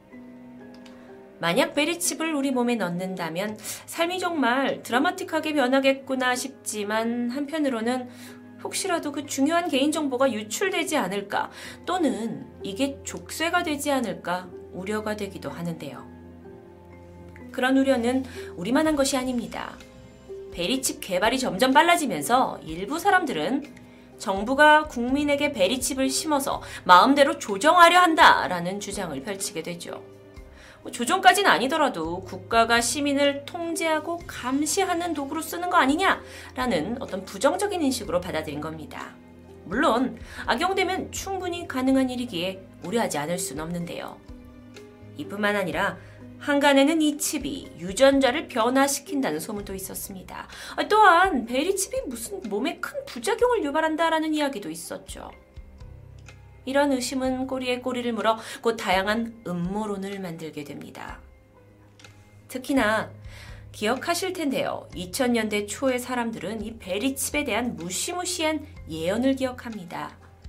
미래의 인류가 2013년 3월까지 베리칩 이식을 마무리해야 되고 2014년부터는 베리칩을 맞지 않은 사람에게는 벌금이 내려진다라는 심지어 2017년부터는 모든 인간에게 베리칩을 강제로 주사한다라는 괴담 아닌 괴담이 공포 분위기를 조성하기도 했습니다. 어떤 사람들은 이런 사람도 인터넷에 글이 있었죠. 내가 지금 정신 조종을 당하고 있는데 이게 몸에 심어진 베리칩 때문이다. 라는 겁니다. 사실 이 정도는 웃고 넘길 수 있는 베리칩 음모론이지만 이게 종교와 얽히면서 더 큰 문제가 되었습니다. 일부 종교단체에서 베리칩이 말세, 하나님을 대적하는 짐승의 표, 666이라는 주장입니다. 그래서 이걸 몸에 넣으면 구원받지 못한다라는 괴설이 퍼지기 시작한 거죠. 자, 요한계시록 13장 16절에서 18절을 보면 이런 구절이 나옵니다. 작은 자나 큰 자나 부자나 가난한 자나 자유인이나 종들이나 할 것 없이 그들의 오른손이나 이마에 표를 받게 하고 누구든지 이 표를 가진 자 외에는 팔거나 살 수 없게 하니 이 표는 곧 짐승의 이름이나 그 이름의 수라. 지혜가 여기 있으니 총명한 자는 그 짐승의 수를 세어보라. 그것은 사람의 수이니 그 수는 666이니라. 어, 일부 종교계에서는 이 구절을 베리칩과 연결지어서 해석하기 시작합니다. 그 해석을 들어보면 먼저 손과 이마에 표를 받는다 라는 부분은 베리칩을 인체에 이식하는 것을 뜻한다 라고 하는데 실제로 이제 이 당시 그 당시에 베리칩이 대중화되면 보통 오른쪽 어깨 관절이나 이 손등에 이식한다라는 설명과 맞물리게 되죠. 다음으로 이 표를 가진 자 외에는 팔거나 살 수 없게 한다라는 구절이 나오는데 이것을 어떻게 해석하냐면 이건 미래의 베리칩이 카드를 대체하는 결제 수단이 되는 것으로 해석합니다. 몸 안에 이 칩으로 뭐 결, 카, 현금이나 카드를 대체할 수 있다라는 어 이제 설명이 있었기 때문에 이걸 이렇게 해석한 거죠. 이게 그러니까 즉 요한계시록에서는 미리 베리칩에 대해서 이렇게 말하고 있다라고 주장하는 겁니다. 또 이어서 표가 그 표가 곧 짐승이며 그 수가 666이라는 부분. 이건 그리스도에 대항하는 짐승, 즉 베리칩의 상징이 666이다라는 걸 의미한다고 해석한다고 하는데 이걸 종합해 보면요. 베리칩을 몸에 이식하는 자는 곧 그리스도를 적으로 두는 것이다. 라는 이론이 성립한다고 하고 듣고 보면 어, 매우 그럴싸하게 들리기도 합니다.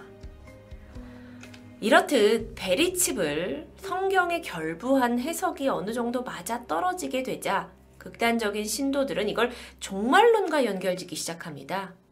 그들이 적 그리스도가 베리칩을 우리한테 이식시켜서 모든 사람을 통제하려고 하는 걸 막아야 한다라고 목소리를 높이게 되죠. 그렇게 666과 베리칩에 대한 이야기는 미국에서 처음 시작된 이래로 한국 교회까지 우리 사회까지 무분별하게 퍼져나갔습니다. 실제로 곳곳에 종말론과 베리칩 전단지가 뿌려졌고요. 이에 현혹되는 신도들이 늘어가고 있었죠. 이렇게 논란이 커지자 개신교 내에서는 이단 문제를 다루는 현대 종교 측에서 견해를 내놓습니다. 666, 그 요한계시록의 666, 그리고 베리칩을 연관 짓는 거는 이거 성경 전체의 맥락을 무시한 거다.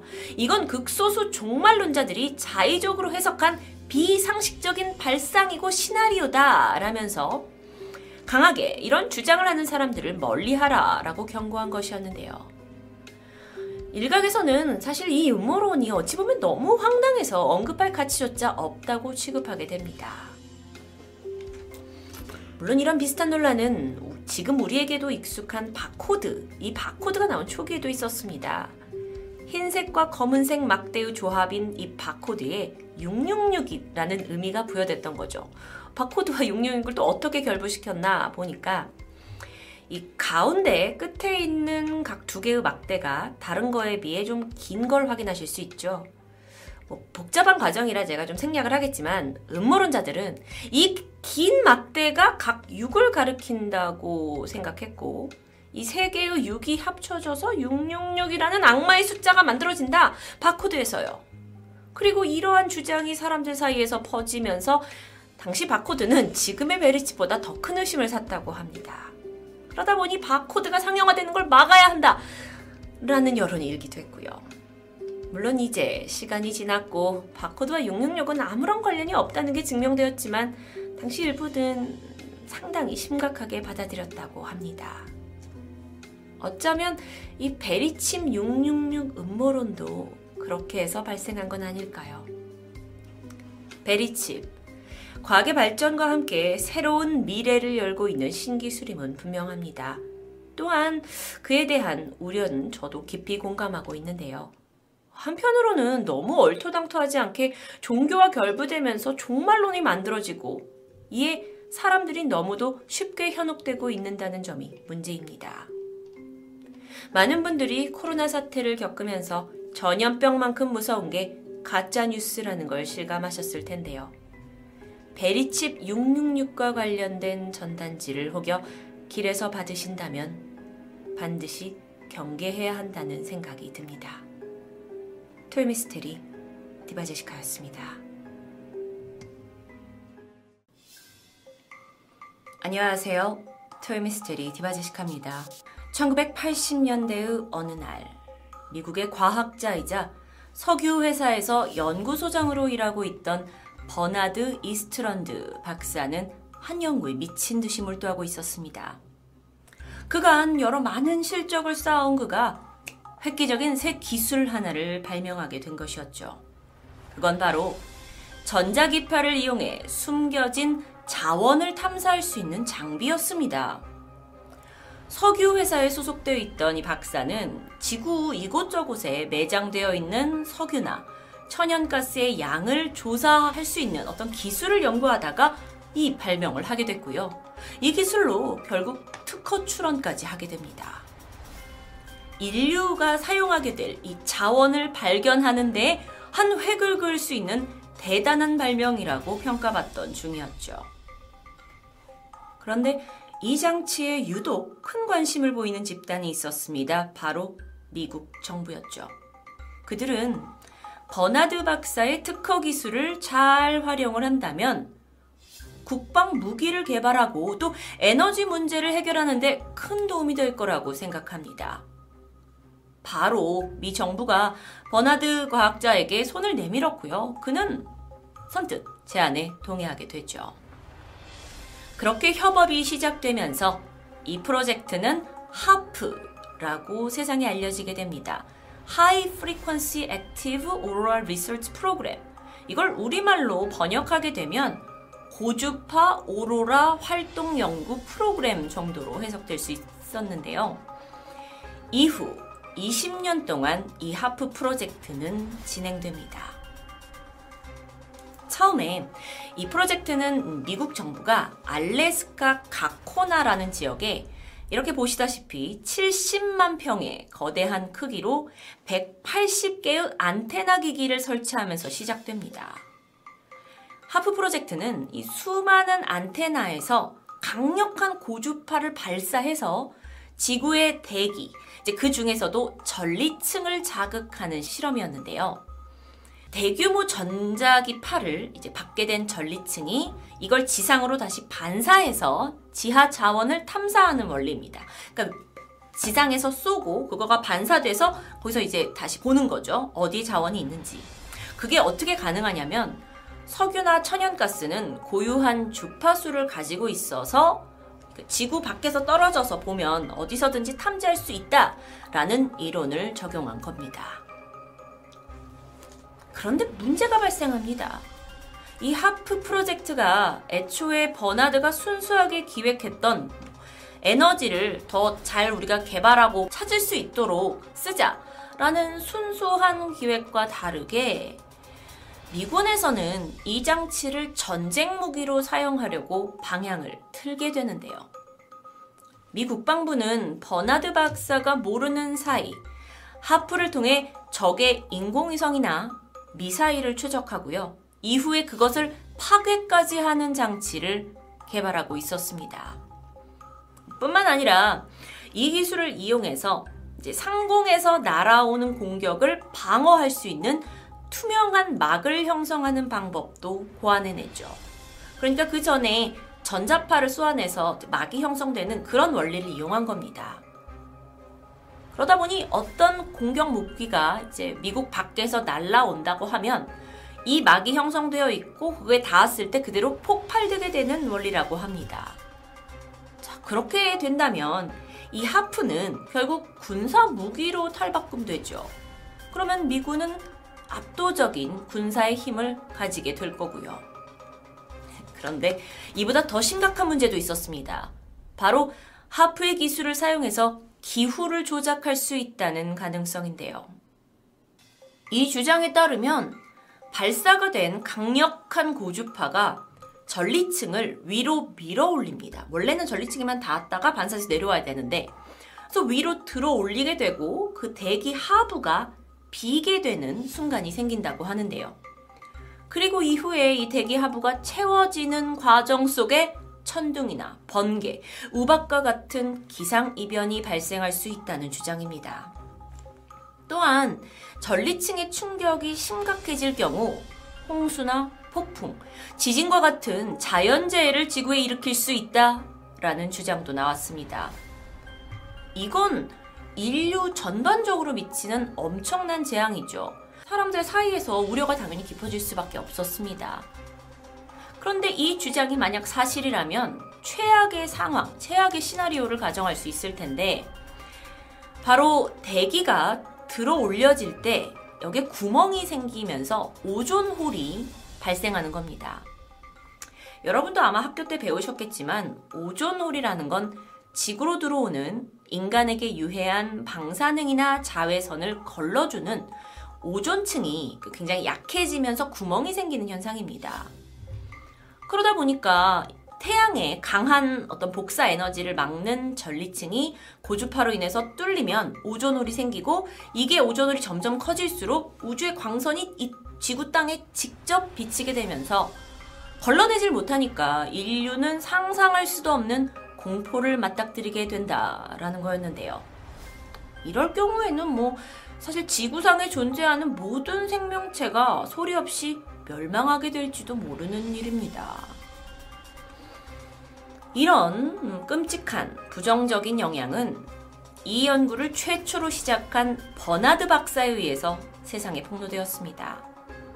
그는 연구를 진행하다가 보니까 하프를 어떻게 쓸 것인가를 두고 미국 국방부하고 계속 의견 차이가 있게 됐죠. 그리고 결국 프로젝트에서 손을 떼게 됩니다. 이후에 그는 어떤 학자적인 양심을 견디지 못하고 하프 실험의 위험성을 세상에 고발하게 된 것이었는데요. 그는 미국이 아주 오래전부터 이 기계를 이용해서 지구의 기후를 조정하고 있다고 증언했습니다. 그 증거로 제시한 게 미군이 이 유전을 그러니까 석유가 나오는 곳을 발견하는데 필요한 것 이상으로 하프 에너지를 사용하고 있다는 점을 들었는데요. 조금 설명하면 원래 하프는 30와트의 에너지만 사용할 수 있도록 설계되었다고 합니다. 그러니까 유전을 찾는 데는 딱 30와트 정도가 필요한 에너지 양이었죠. 그런데 미군은 이 성능을 무려 2억 와트까지 출력할 수 있도록 개선했다고 하는데요. 이건 하프가 본래 목적 외에 다른 용도로 사용될 수도 있음을 암시하고 있었습니다. 과학자가 단 30와트로 해낸 일을 정부가 왜 이렇게 늘렸는가? 이건 분명 다른 목적이 있을 것이다. 미 정부는 이것을 어떤 기후 조작이나 다른 것으로 사용할 것이다. 라는 음모론이 생기게 되죠. 여기서 끝이 아닙니다. 이 의혹에 더 불을 지피는 사건이 있었어요. 2004년 규모 9.3에 달하는 강진, 헤일이 동남아 일대를 강타했죠. 그러면서 약 30만 명이 넘는 사상자를 낳았습니다. 그야말로 엄청난 재난이 우리에게 온 것이었는데요. 영국의 BBC 방송에서 이것이 단순한 자연재해가 아닐 수도 있다라는 의미심장한 말을 하게 됩니다. 그 근거로 말을 했던 게 바로 인도양의 주둔해 있던 미 해군 기지 디에고 가르시아가 그 그러니까 지진이 그러니까 해일이 시작된 진앙지의 근처였음에도 불구하고 어떤 피해도 없지 않았느냐라는 이론입니다. 음, 뿐만 아니라 이제 미국이 사전에 아 재난이 올 거다라는 경보를 해줬고 이에 당시에 있던 4천여 명의 인력을 미리 대표시켰다라고 전했습니다. 학자들 사이에서는 이게 하프 프로젝트와 밀접하게 관련돼 있는 게 아니냐라는 부분이 지적됐고 의혹이 증폭됐죠. 실제 1983년 하프 기지가 지금 위치해 있는 알래스카에서 갑작스럽게 회오리 바람이 불면서 지진과 해일이 인근을 덮친 자연재해가 발생한 일이 있었는데요. 사람들은 이것 또한 연관이 있다라는 목소리가 커지면서 이 음모론은 널리 널리 퍼져가게 됩니다. 결국 논란의 중심에 있던 미국은 하프 프로젝트 홈페이지를 통해 공식 발표를 하게 되는데요. 보시는 바와 같이 하프는 단지 그 대체 에너지와 군사 관련 과학 연구소일 뿐이다. 이걸 작동하는 건 날씨에 영향을 전혀 미치지 않는다라고 해명하고 있었습니다. 또한 그동안 하프 프로젝트 때문에 벌어졌다고 생각되는 이런 자연재해는 전혀 우리와 무관하다라고 강력히 주장합니다. 또한 전리층에 구멍을 낼 수 있다라는 의혹에 대해서도 부인했죠. 하프에 의해서 발생하는 영향은 자연적인 변동에 비해서 미미하기 때문에 전리층에 구멍이 생길 가능성이 없다라는 것이 그들의 요지였습니다. 그런데 이런 입장 표명에도 불구하고 의혹은 계속 부풀어 오르고 있었어요. 그 예로 2008년 중국 어, 쯔촨성 대지진 때 그 일대 하늘이 무슨 보랏빛 오로라로 뒤덮였다라는 목격담이 있었는데요. 이게 또 하프 프로젝트랑 연결되면서 이게 하프의 소행이다라는 의혹이 제기됩니다. 하프 프로젝트를 계속 돌리고 있다 보니까 기후가 이렇게 조작돼서 이런 사건이 벌어진 거다라는 거죠. 2010년 IT 대지진 기억하시죠? 이때도 알래스카 상공에서 이상 현상이 발생됐는데 이게 인공위성에 찍히면서 다시 한번 하프가 의심을 받게 됩니다. 그러다 보니 전 세계에서 빈번하게 발생하는 이상기후 현상들이 모두 미국 정부가 시행하고 있는 이 하프의 소행일 수도 있다! 라는 가설이 나오게 됩니다. 심지어는 물론 이건 음, 믿던지 말던지지만 하프 프로젝트가 그 강력한 전파를 이용해서 사람들의 마음을 통제하는 연구를 하고 있다라는 이야기도 나오게 되죠. 그렇다면 여기서 좀 음, 우리가 원리를 생각해 봤을 때 어떤 인위적인 사람이 만든 에너지로 자연재해를 만드는 게 정말 가능한 일일까요? 라는 생각이 드는데요. 물론 여태까지는 전혀 불가능해 보였습니다. 하프가 그렇다면 그게 가능하게 해서 정말 이 인류를 파멸의기로 몰아넣을 수 있는 끔찍한 장치일까요? 알아보고 싶었습니다. 하지만 공교롭게도 알래스카에 설치되어 있는 이 문제의 장비가 지난 2014년부터 폐쇄되었고 더 이상 가동되지 않는 상태입니다. 그렇다 보니 지금으로서는 이 직접적인 책임을 추궁할 수도 분석할 수도 혐의를 검증할 수도 없게 됐죠. 당시에 이 시설을 폐쇄하면서 미 공군은 더 이상은 하프 프로젝트에 연구비를 지원하지 않겠다라고 밝혔는데요. 사람들의 궁금증은 여전히 남았습니다. 왜요? 왜 이러한 결정을 했는지에 대한 어떤 명확한 이유에 대해서는 밝혀지지 않았고 사람들은 결국 그냥 워낙 전 세계에서 하프를 둘러싼 논란에 기후 조작설에 비난까지 커지면서 미국이 시설을 운영하는데 부담을 느꼈을 거다라고 추측할 뿐입니다. 결국 하프는 석연찮은 의혹만 남긴 채 역사 속으로 사라지고 말았죠. 정말 고주파를 이용한 이 하프는 미국의 비밀병기였을까요? 아니면 단순히 에너지 개발 장치 기계였을까요? 물론 이에 대해서는 이건 그냥 망상이다. 음모론이다. 그렇지 않냐? 라는 시각이 더 많습니다. 음모론자들이 하프라는 장치에 각종 모함과 상상력, 자극적인 설정을 붙여가지고 허무맹랑한 이론을 탄생시켰다라고 보고 있는데요. 실제 현재 2020년 뭐 지금도 우리는 그 인공 강우 같은 어떤 기후 조작을 만들어내지 못하는 상황입니다. 그런데 수십 년 전부터 뭐 대지진과 해일을 지구상에 만들어내는 과학 기술과 그 장치가 있다라는 것 자체가 저에게는 좀 터무니없이 느껴지기도 하는데요. 그러다 보니 하프는 이제 점점 음, 그냥 흥미로운 영화 소재 정도, 미스테리 소재 정도로만 지부됩니다. 이제 더 이상 작동하지 않는 하프. 과연 인간이 자연의 기후를 조작한다는 것은 정말 가능한 일일까요? 토요 미스테리 디바제시카였습니다. 안녕하세요. 토요 미스테리 디바제시카입니다. 때는 제2차 세계대전이 한참 격렬해지고 있던 시대였습니다. 당시 미 해군은 적군인 독일 쪽에 유보트 때문에 큰 골치를 앓고 있었는데요.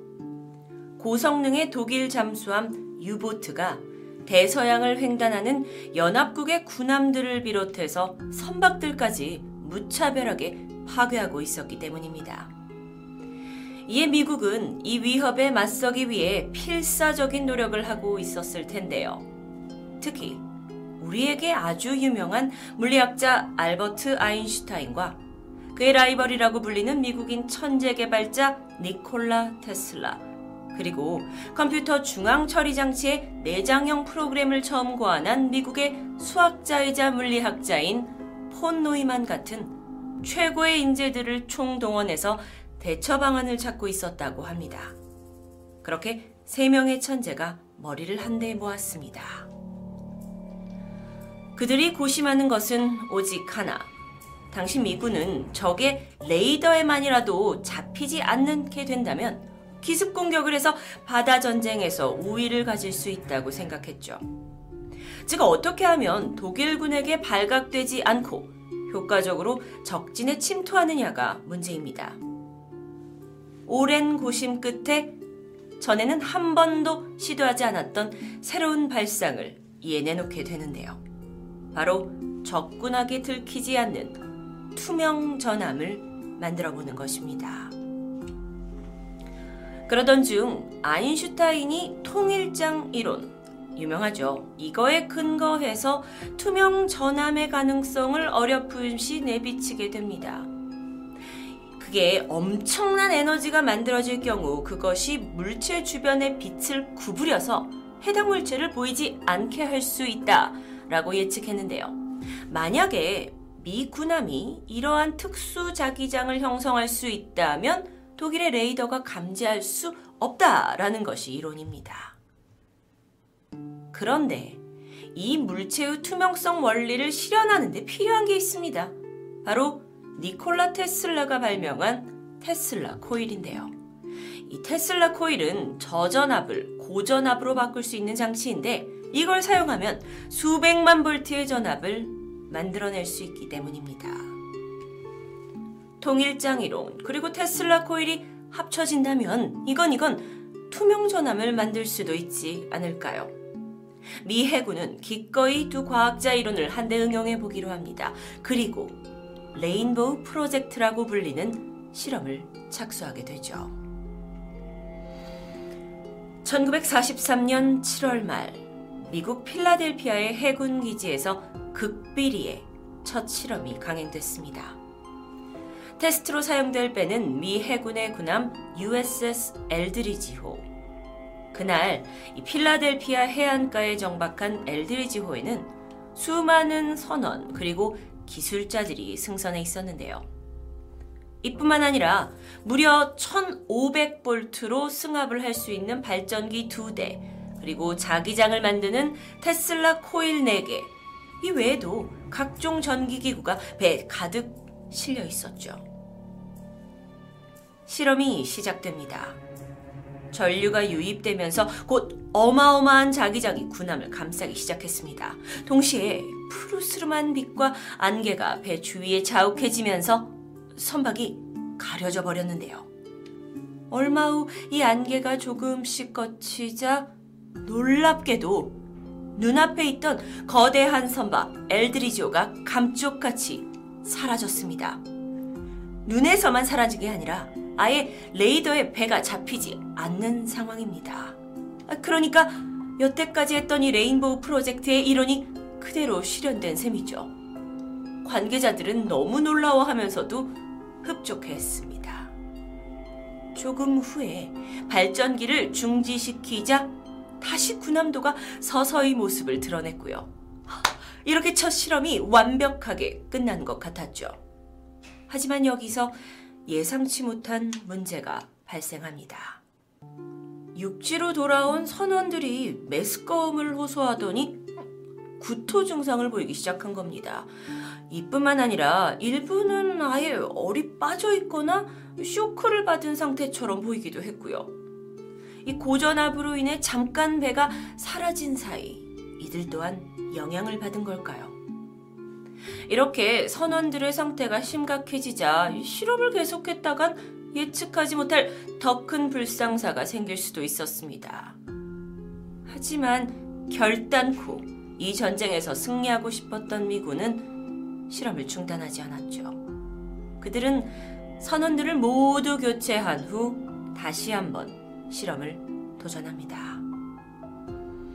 약 3개월 후인 1943년 10월 28일 두 번째 실험이 시작됐습니다. 오후 5시 15분경 긴장감 속에 준비를 다 마친 엘드리지호가 필라델피아 해안에 준비되어 있었고요. 안에는 새로운 선원 181명이 타고 있습니다. 자, 이제 발전기가 가동이 되면서 지난번처럼 빛과 자기장이 일어났고 이내 예상했던 대로 선박의 모습이 사라졌습니다. 수면 위로 소용돌이가 일었고 그 홀이 남겨졌을 뿐이었는데요. 그런데 기록에 의하면 필라델피아 해안에서 그때 사라졌다가 다시 안개가 거치면서 나타나야 할 함선이 돌연 이곳에서 수백 킬로미터나 떨어져 있는 버지니아주 노포크 부근에서 포착됩니다. 그리고 몇 분이 더 지나자 다시 실험 장소인 필라델피아 항구의 모습을 드러냈죠. 아니, 지금 이게 무슨 상황인 거죠? 이게 말대로라면 순간이동이라는 일어났다는 건가요? 아니, 장장 이 굉장히 오랜 시간이 걸릴 거리를 몇 분 만에 왕복해버렸다? 이 예상치 못한 상황에 과학자들은 입을 다무지 못했습니다. 배가 돌아왔고 바로 조사원들이 배로 투입이 됐죠. 그런데 그들이 내부에 발을 들여놓자마자 눈앞엔 끔찍한 광경이 보였습니다. 총 181명의 탑승자가 있었던 선내에는 이 중 120명이 흔적도 없이 실종된 것이었죠. 배는 썰렁했습니다. 그나마 나머지 40명은 발견되었지만 사망해 있었는데요. 이들은 방사능 노출 그리고 감전사로 인해 까만 잿더미가 되어 있었습니다. 아, 그래도 다행인 게 생존자가 있었어요. 단 21명. 하지만 이들마저도 정상적인 생활을 할 수 없을 정도로 심각한 정신분열 증세와 고통을 호소합니다. 이렇듯 160여 명의 선원을 한순간에 잃게 된 실험. 그런데 무엇보다도 할 말을 잃게 만든 건 시신 몇 구가 함선의 구조물에 녹아서 융합되어 있는 이런 처참한 모습이라는 겁니다. 정말 이건 그 어디서도 본 적이 없는 끔찍한 상태인데요. 이제 전쟁의 승리는 뒷전입니다. 이렇게 무모한 실험을 더 이상은 진행할 수 없었죠. 미군은 이후 모든 사항을 극비에 붙였고요. 엘드리지호를 신속하게 보수해서 다른 나라에 팔아버리게 됩니다. 그리고 이 사태를 알고 있는 그 소수의 사람들에게는 철저하게 비밀 유지를 약속받게 되는데요. 이것으로 레인보우 프로젝트, 일명 필라델피아 실험은 끝을 맞이하게 됩니다. 정말 믿기 힘든 이야기죠. 아무리 미스테리라도. 워낙 미국이나 러시아, 독일이 뭐 이런 비밀 실험을 했다더라 하는 이런 이야기는 토요 미스테리를 통해서 많이 접했는데요. 과연 이 필라델피아 실험 이야기가 사실일까 하는 의문이 강하게 생깁니다. 아니 국가 비밀이라던 레인보우 프로젝트는 도대체 어쩌다가 세상에 알려지게 된 걸까요?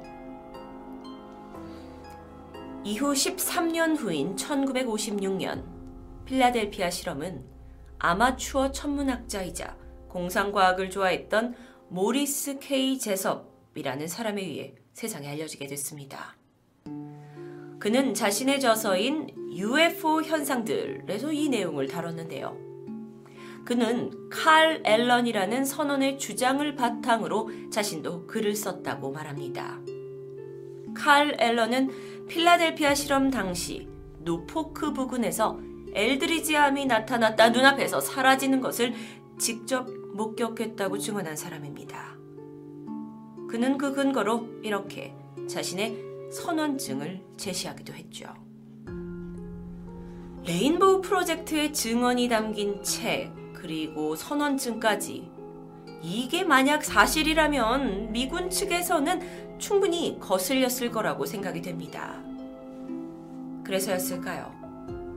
모리스 케이 제섭은 1959년 돌연 차 안에서 의문의 죽음을 맞이하게 됩니다. 사인은 자살. 하지만 책을 내놓은 지 얼마 되지 않아 그의 갑작스러운 죽음에 사람들은 어쩌면 그가 너무 많은 것을 알고 있기 때문에 은밀히 살해된 거라고 수군거리기 시작했는데요. 어쨌든 그의 사망과 함께 이 사건은 묻혀버리나 싶었지만 얼마 후 그 목격자였던 칼 앨런이 직접 그의 책에 주석을 덧붙이면서 세상에 퍼뜨리게 됩니다. 그러면서 필라델피아 실험은 다시 한번 수면 위로 떠올랐죠. 이후 1965년 또 한 번 미국의 작가 빈센트 가디스가 비밀 프로젝트와 관련한 책을 출간하게 되었고요. 아, 이후에는 내가 실제 필라델피아 실험 엘드리지오에 탑승했던 선원이다 라고 주장하는 사람 그리고 이런 사진까지 등장하면서 줄줄이 줄줄이 등장하는 증언에 사람들의 관심이 집중될 수밖에 없었습니다. 정말 이 믿지 못할 비극적인 실험은 존재했던 걸까요? 먼저 미국의 입장은 이런 실험을 했다는 것 자체를 강력하게 부인하고 있죠. 투명 전함? 순간이동?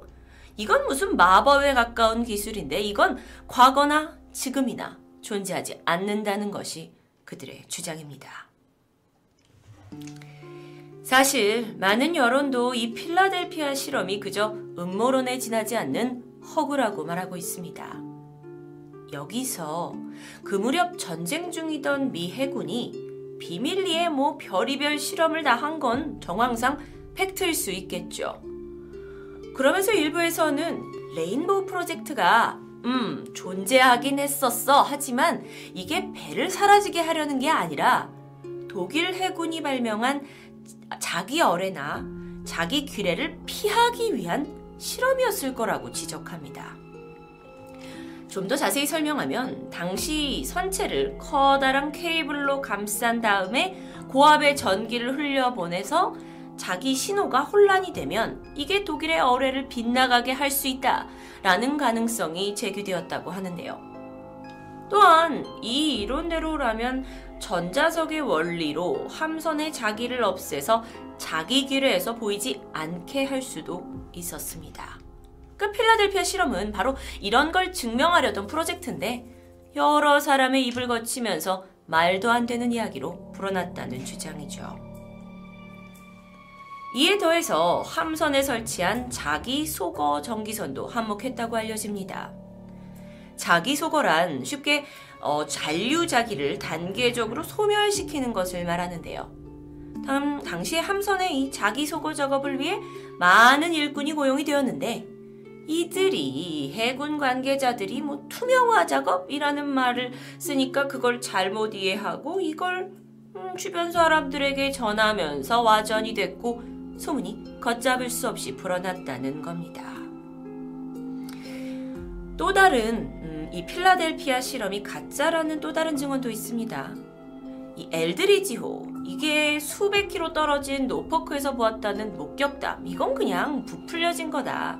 왜냐면 1943년 노포크에서 이게 엘드리지호다라고 목격되었던 생각되었던 배는 당시 앵스톰호일 가능성이 크다고 추정되고 있기 때문입니다. 이 앵스톰호에 자기 소거 장치가 설치되어 있는데 이 배가 필라델피아를 출항해서 노포크에 갔다가 다시 필라델피아로 돌아오는데 하루가 걸리지 않았다고 하는데요. 그러면서 헷갈렸을 수 있다라고 얘기하는 거죠. 필라델피아에서 노포크까지는 6시간이 걸립니다. 그런데 대략 어, 한나절 반 만에 이 거리를 왕복했다고 하는데 그 비결이 앵스토모가 항로를 이용하는 것이 아니라 해군이 이용하는 내륙의 특수 수로를 통해서 항해했기 때문이었다고 밝혀졌는데 뭐 어쨌든 이 앵스토머를 목격한 사람들이 뭐 과장된 소문을 지어낸 거라라는 이론을 발견할 수 있었습니다. 그렇다면 제가 맨 처음에 말한 뭐 아인슈타인, 테슬라, 폰노이만 이런 건 어디서 만들어진 이야기일까요?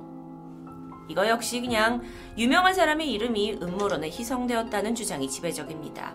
당시의 최고의 과학자들의 조합을 넣으니까 필라델피아 실험 존재에 엄청난 신빙성이 더해지는 건 말할 나위 없었거든요. 결정적인 다른 증거도 있습니다. 당시 실험에 시, 사용되었던 이 엘드리지오의 항해 기록과 일치. 얘는 다른 함선들과 마찬가지로 마이크로필름에 보존되어서 누구나 열람할 수 있다고 하는데요. 1943년 이 배가 필라델피아에 들렀다는 기록은 존재하지 않는다고 합니다.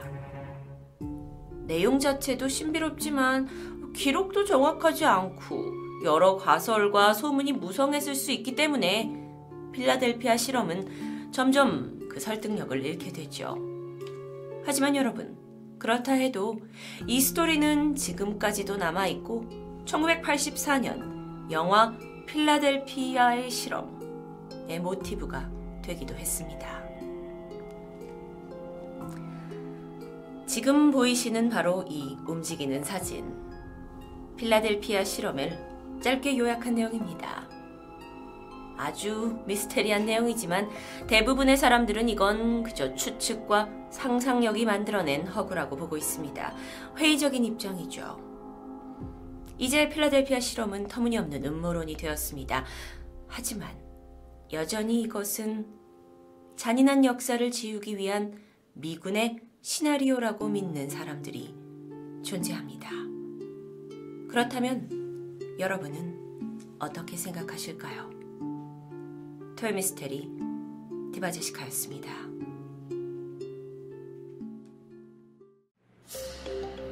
안녕하세요. 토요미스테리 디바제시카입니다. 여러분은 지금 토요미스테리 UFO 특집편을 보고 계신데요.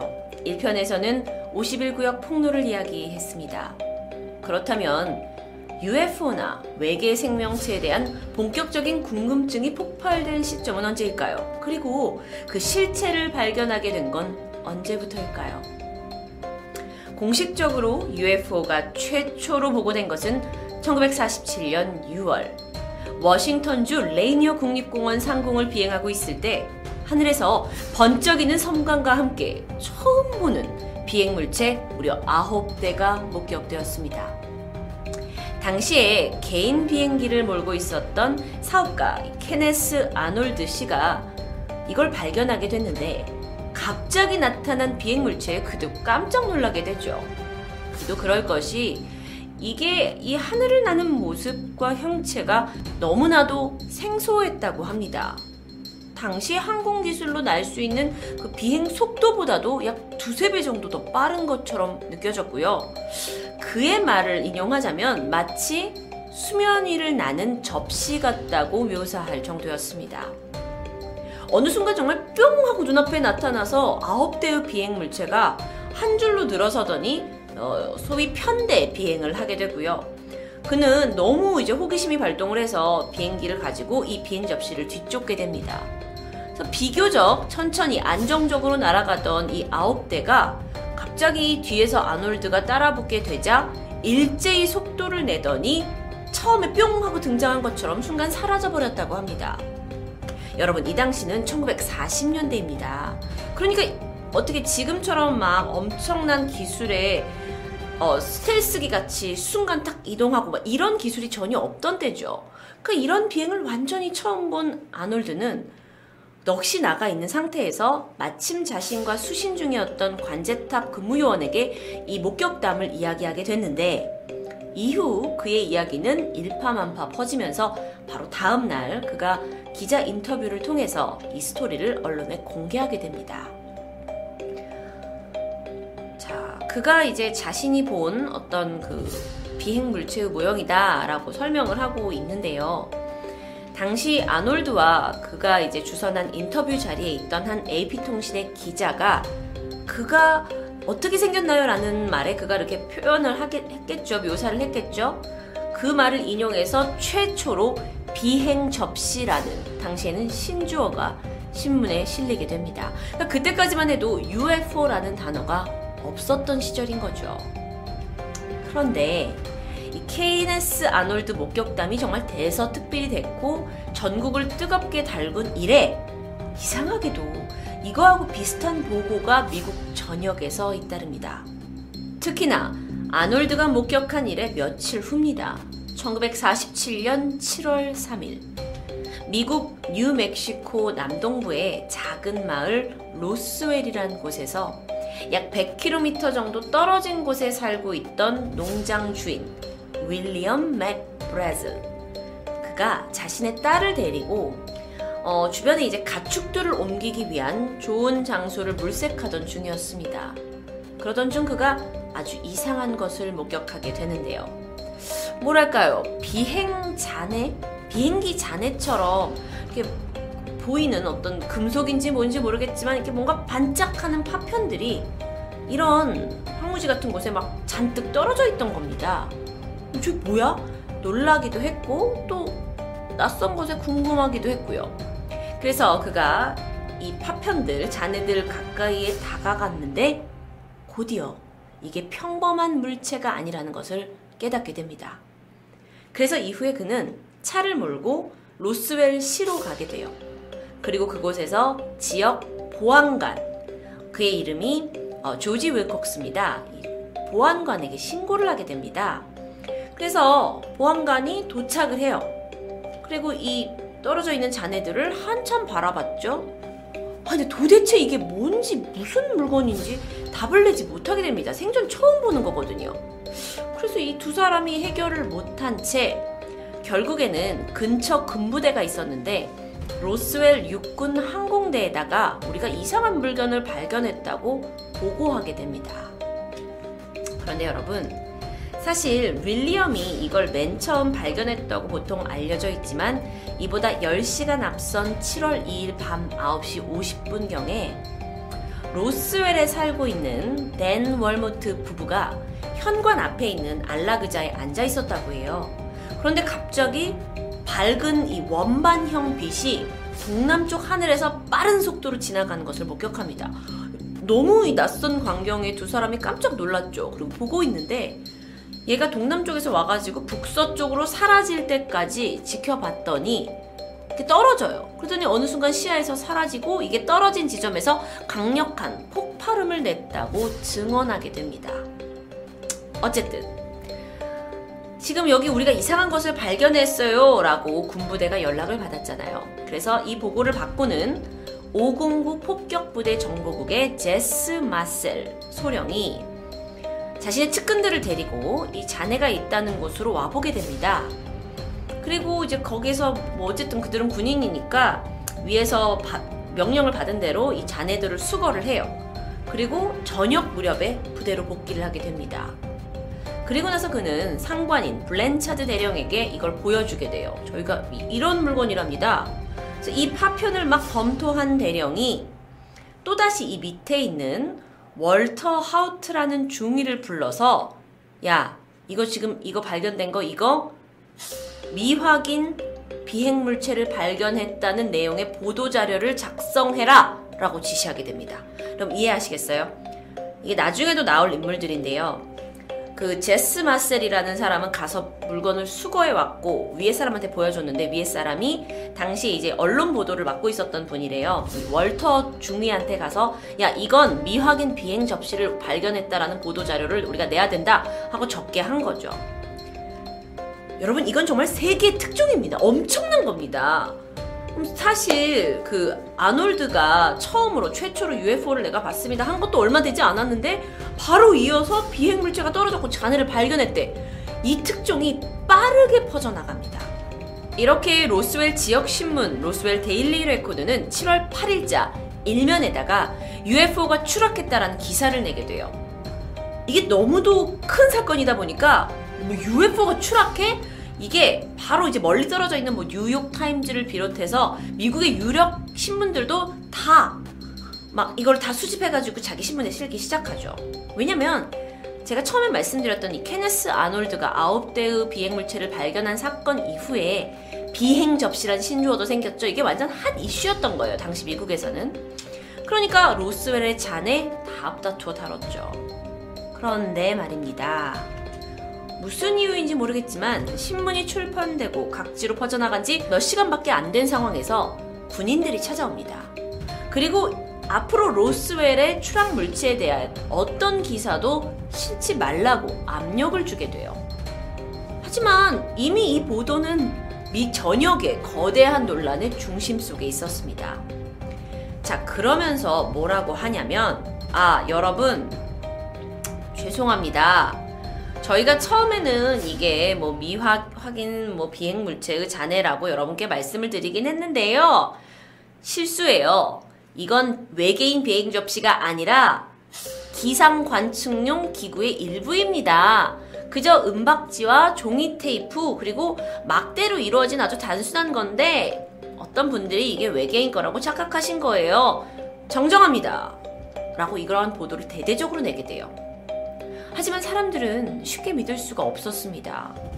처음에 이걸 발견한 윌리엄 브레즐 그리고 그의 딸, 그 다음에 그 전에 하루 전날 이걸 떨어지는 것을 발견하신 댄 월모트 부부, 게다가 이 윌리엄의 전화를 받고 간 보안관, 그리고 이걸 수거하러 간 어, 마셀 소령까지 그 목격자들이 존재를 하는데 갑자기 이게 기상관측 기구라고 발표를 하는 겁니다.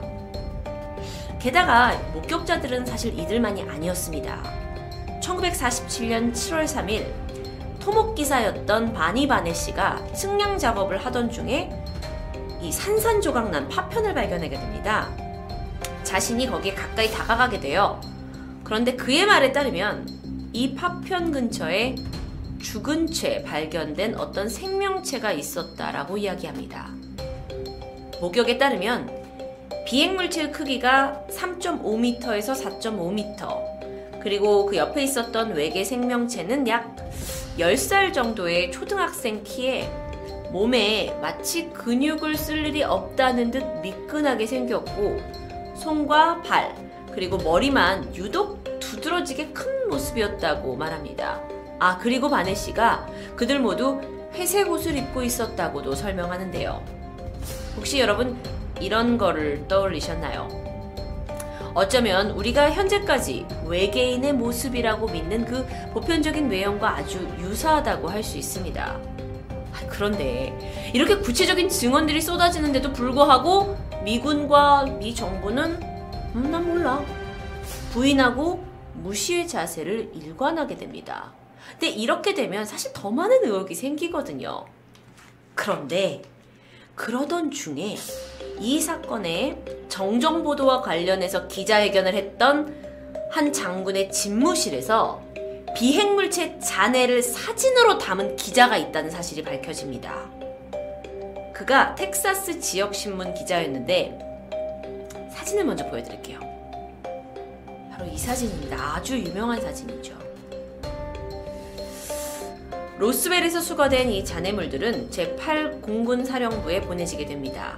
그리고 그, 그곳에 있었던 레미 장군의 집무실에 이게 모이게 되는데 장군이 잠깐 자리를 비운 사이에 기자들이 들어오게 됐고 어 이건가 보다 이게 그 잔해물인가 보다 하고 이게 물건을 이렇게 두고는 사진을 찍게 된 거죠.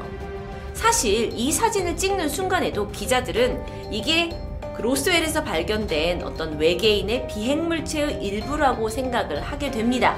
그런데 잠시 후에 레미 장군이 들어와서는 아, 아니라고. 이거 그런 거 아니고 이건 기상 관측 기구라고 설명을 했다라는 겁니다. 어쨌든 이 사진이 찍어질 때는 비행물체였고 찍고 나서 바로 장군님이 와서 아니라고 얘기를 했고 그런데 지금까지도 로스웰 UFO 추락의 잔해물을 보여주는 그러면서 대중에게 공개된 유일한 몇 개 안 되는 사진 중에 하나입니다. 자, 여러분이 만약에 그 시대에서 정정 보도를 들으셨다면 어떻게 생각하셨을까요? 사실 비행 접시에 대해 너무도 뜨거운 관심과 논란 때문에 이후에 로스웰 사건은 미국 역사 속에 하나의 기록으로 남게 됩니다. 사실 생각해보면요.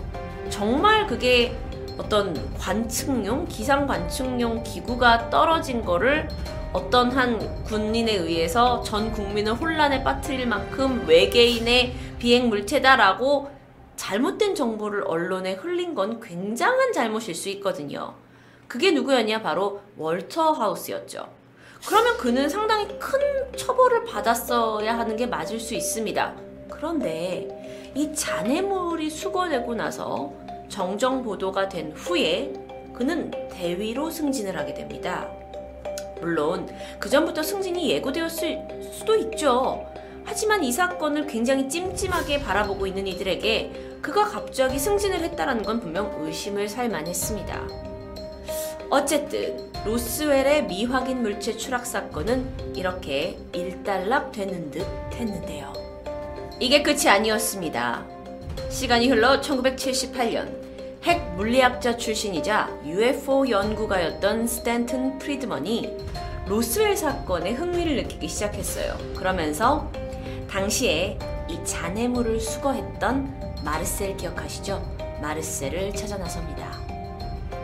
여러분 생각해보시면 사실 어떤 그 일반인이 아닌 공적인 자리에 있는 사람으로는 거의 처음으로 이 사람이 자신의 눈으로 이걸 직접 확인했던 사람이거든요. 근데 그는 사실 여태까지 이게 외계 비행물체의 잔해라고 믿어왔습니다. 왜냐하면 당시에 자기가 손으로 만졌던 이, 이 물건이 정말 그 어디서든 볼 수 없었던 것이었기 때문이에요. 사실 이전에 여러분이 그 보셨던 사진이 있잖아요. 기자가 찍은 사진. 거기에서도 마르셀이 앉아 있었는데요. 어, 이 은박지 같이 얇은 금속 파편이 접히지도 않고 찢어지지도 않았고 불에 타지도 않고 심지어 그을림도 생기지 않는 아주 특수한 재질이었다고 어, 프리드먼 박사에게 설명하게 됩니다. 그러니까 시, 오, 로스웰 사건은 사실 처음에는 빵 터지고 나서 빨리빨리 덮여졌는데 이후에도 이상해서 자꾸 밝히고 밝히고 보면 당시의 목격자들, 증언자들이 사실은 나도 이야기하지 못했던 게 있다라고 하나씩 양파가 까지듯이 이렇게 밝혀지고 있는데요. 이런 가운데 이런 의혹을 잠재우려고 했던 건지 모릅니다. 1994년이 되어서야 군 당국이 로스웰에서 발견된 물체요. 그거 사실 소련의 그 핵무기 증거를 수집하기 위해서 저희가 첨단 관측 장비를 갖춘 풍선을 띄운 겁니다. 라는 결론을 보고서를 통해서 발표해요. 근데 이게 시간이 무려 47년이 지나고 나서 보고서를, 공식 보고서를 정정하게 된 겁니다. 너무 이상하잖아요. 그 사람들이 또다시 쉽사리 믿지 않게 됩니다. 시간은 계속 흘렀고, 이젠 정말 모든 것이 잊혀질 즈음인 2005년 12월입니다. 로스웰 UFO 비행물체 추락 사건 이래 58년 만에 당시에 언론 장교였던 월터 하우스 기억하시죠? 그가 이제 나이가 든 모습인데요. 그가 사망하게 됩니다. 그런데 그가 남긴 유언장에 충격적인 사실이 남아 있었어요. 그것은 바로 내가 로스웰에서 본 것은 이라는 겁니다. 유언장에 따르면 그때의 자네는 외계에서 온 비행 물체가 맞다라고 그가 유언장에 쓰게 됩니다. 그리고 이뿐만 아니라 사망한 외계인의 사체도 그곳에 함께 있었다라고 적혀 있습니다. 어, 이 월터의 이야기는 사실 이 UFO 또 로스웰의 사건을 믿는 많은 사람들을 굉장히 술렁이게 했는데요. 그의 그 유언에 따르면 당시에 군 고위 관계자가 모인 회의에서 자신도 비행기의 잔해를 만져보았는데 그 어떤 누구도 어떤 물질인지 판단할 수 없었다고 적었 있습니다. 그는 여기서 외계인을 목격했다고 얘기하는데요. 키는 약 1.2m에 불균형적으로 큰 머리를 가지고 있었고 그가 본 비행 물체는 어, 길이 3.7에서 4.6m 정도 달걀형 모양으로 그는 설명을 하고 있어요. 접시 모양이라기보단 달걀형 모양. 그런데 여기에는 어떠한 창문이나 날개도 없었고 심지어 착륙 장치도 없었다라는 내용을 남기게 됩니다. 보통 사람이 유언을 남기게 되면요. 음, 그동안 정말 하지 못했던, 그 꾹 참아왔던, 그런데 내가 반드시 해야 되는 이야기를 유언에 남기게 되거든요. 월터가 남긴 유언은 분명 그가 뜨내기로 그냥 UFO의 뭐 존재를 불러일으켜서 인기를 얻으려고 하는 것 같진 않습니다. 자, 이런 사실이 알려지면서 여러분 UFO 저처럼 이제 좋아하시는 분들 또 그런 그들의 단체가 있는데 정부에게 진실 규명을 요구하게 됩니다. 하지만 미 정부는 어떤 반응도 하지 않았죠. 도대체 어떤 게 사실일까요? 외계에서 온 생명, 비행 접시, 이게 그저 짜집기 된 어떤 SF 공상과학 소설 같은 이야기의 일부분일 것 같다는 생각도 듭니다. 뭐 사실이 아닐 수도 있죠. 근데 오랫동안 비밀로 하고 보관해오던 비밀 문서가 해제됐고 그 안에 연구와 실험 계획들이 단지 외계인을 숨기기 위해서만 만들어진 자료라고 볼 수 있을까요? 물론 저는 여러 가지 어, 가설의 가능성을 두고 있습니다. 외계인이 있을 수도 있고 없을 수도 있죠. 51구역으로 마무리를 짓자면 그곳은 어떤 군사기지보다 강력한 경비가 지금까지도 지속되고 있습니다. 그리고 로스웰을 비롯한 전 세계 각국에서는 아직도 외계 생명체 미확인 비행 물체를 보았다는 이 증언들이 나오고 있죠.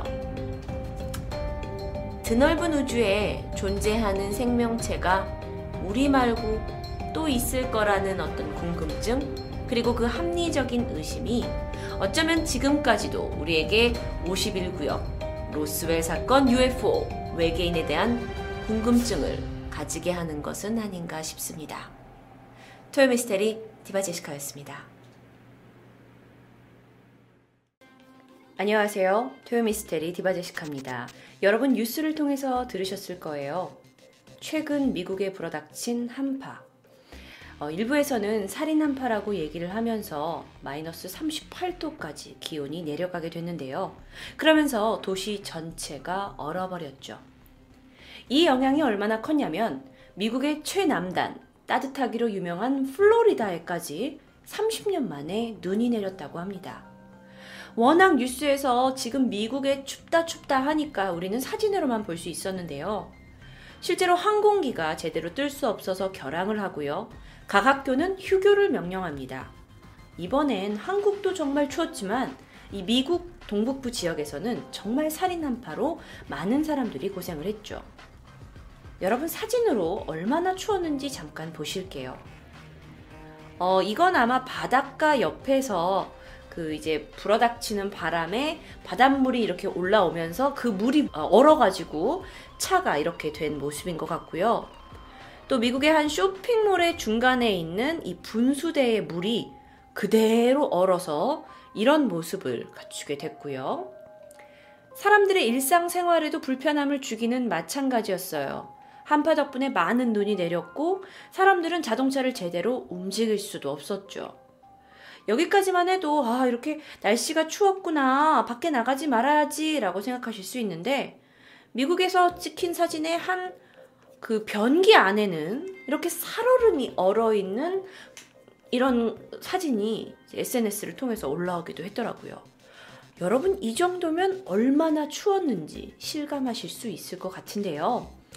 미국 보건당국은요, 이 날씨, 그러니까 이렇게 추운 날씨에 여러분의 피부가 10분 이상 노출된 경우에는 10, 어, 동상에 걸릴 수 있다고 경고를 했고요.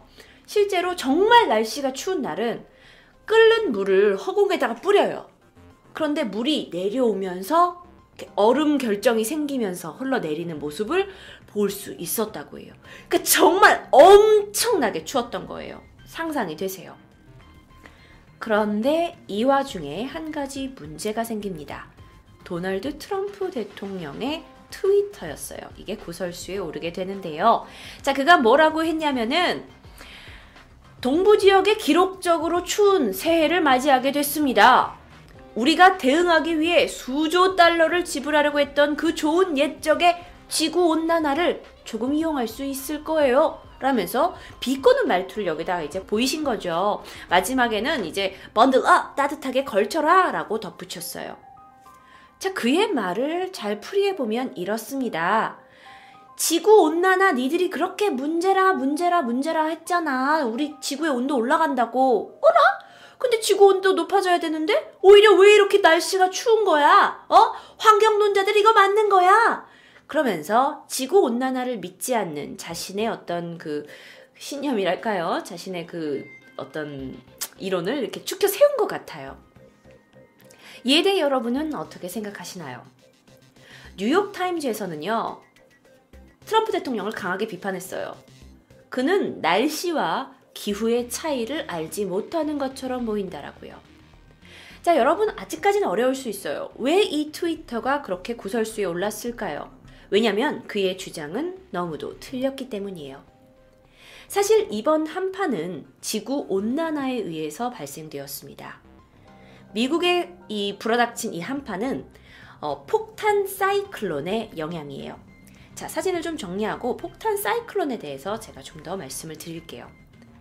폭탄 사이클론이라는 건 도대체 뭐냐? 어, 이 대서양 바다, 그러니까 이제 미국이 여기 있잖아요. 그럼 이쪽에 있는 대서양 바다의 습한 공기와 위쪽에 북극의 차가운 공기가 만나면서 저기압의 눈 폭풍을 만들어냅니다. 거기에 강한 바람과 막 폭설까지 동반을 하기 때문에 이 폭탄 사이클론이라는 건 겨울 허리케인으로 불릴 정도로 아주 강력한 거예요. 자, 그런데 뭐가 문제였냐면 이제 이쪽이 북쪽이고 이쪽이 남쪽이고 요 이제 허리케인이 돌고 있는 그쪽으로부터 이, 이쪽 방향이 미국의 대륙이에요. 나머지는 바다고요. 그런데 이 북극 지역을 빠르게 돌고 있는 바람대를 제트기류라고 해요. 그런데 이 윗지방과 밑에 중위도 지방의 온도차가 크게 일어나잖아요. 그러니까 요 극지방과 중위도 지방의 온도차가 커지잖아요. 그러면 이 제트 기류의 응집력이 강해져서 북극의 차가운 기운을 가둬두게 합니다. 예를 들어 북극은 너무 추워요. 근데 이 북극이 추위가 계속 유지되는 건 제트 기류가 계속 도니까 북극의 바람을 막아두고 있는 거예요. 그런데 지구 온난화가 있게 되면서 빙하의 면적이 줄어들게 되죠. 그러니까 북극이 추, 북극이 추워야 되는데 온도가 조금씩 따뜻해지는 거죠. 그렇게 되면 이 추운 것 때문에 돌고 있는 제트 기류가 약해져요. 그럼 얘가 북극에 있는 차가운 공기를 이렇게 가둬놓지 못해요.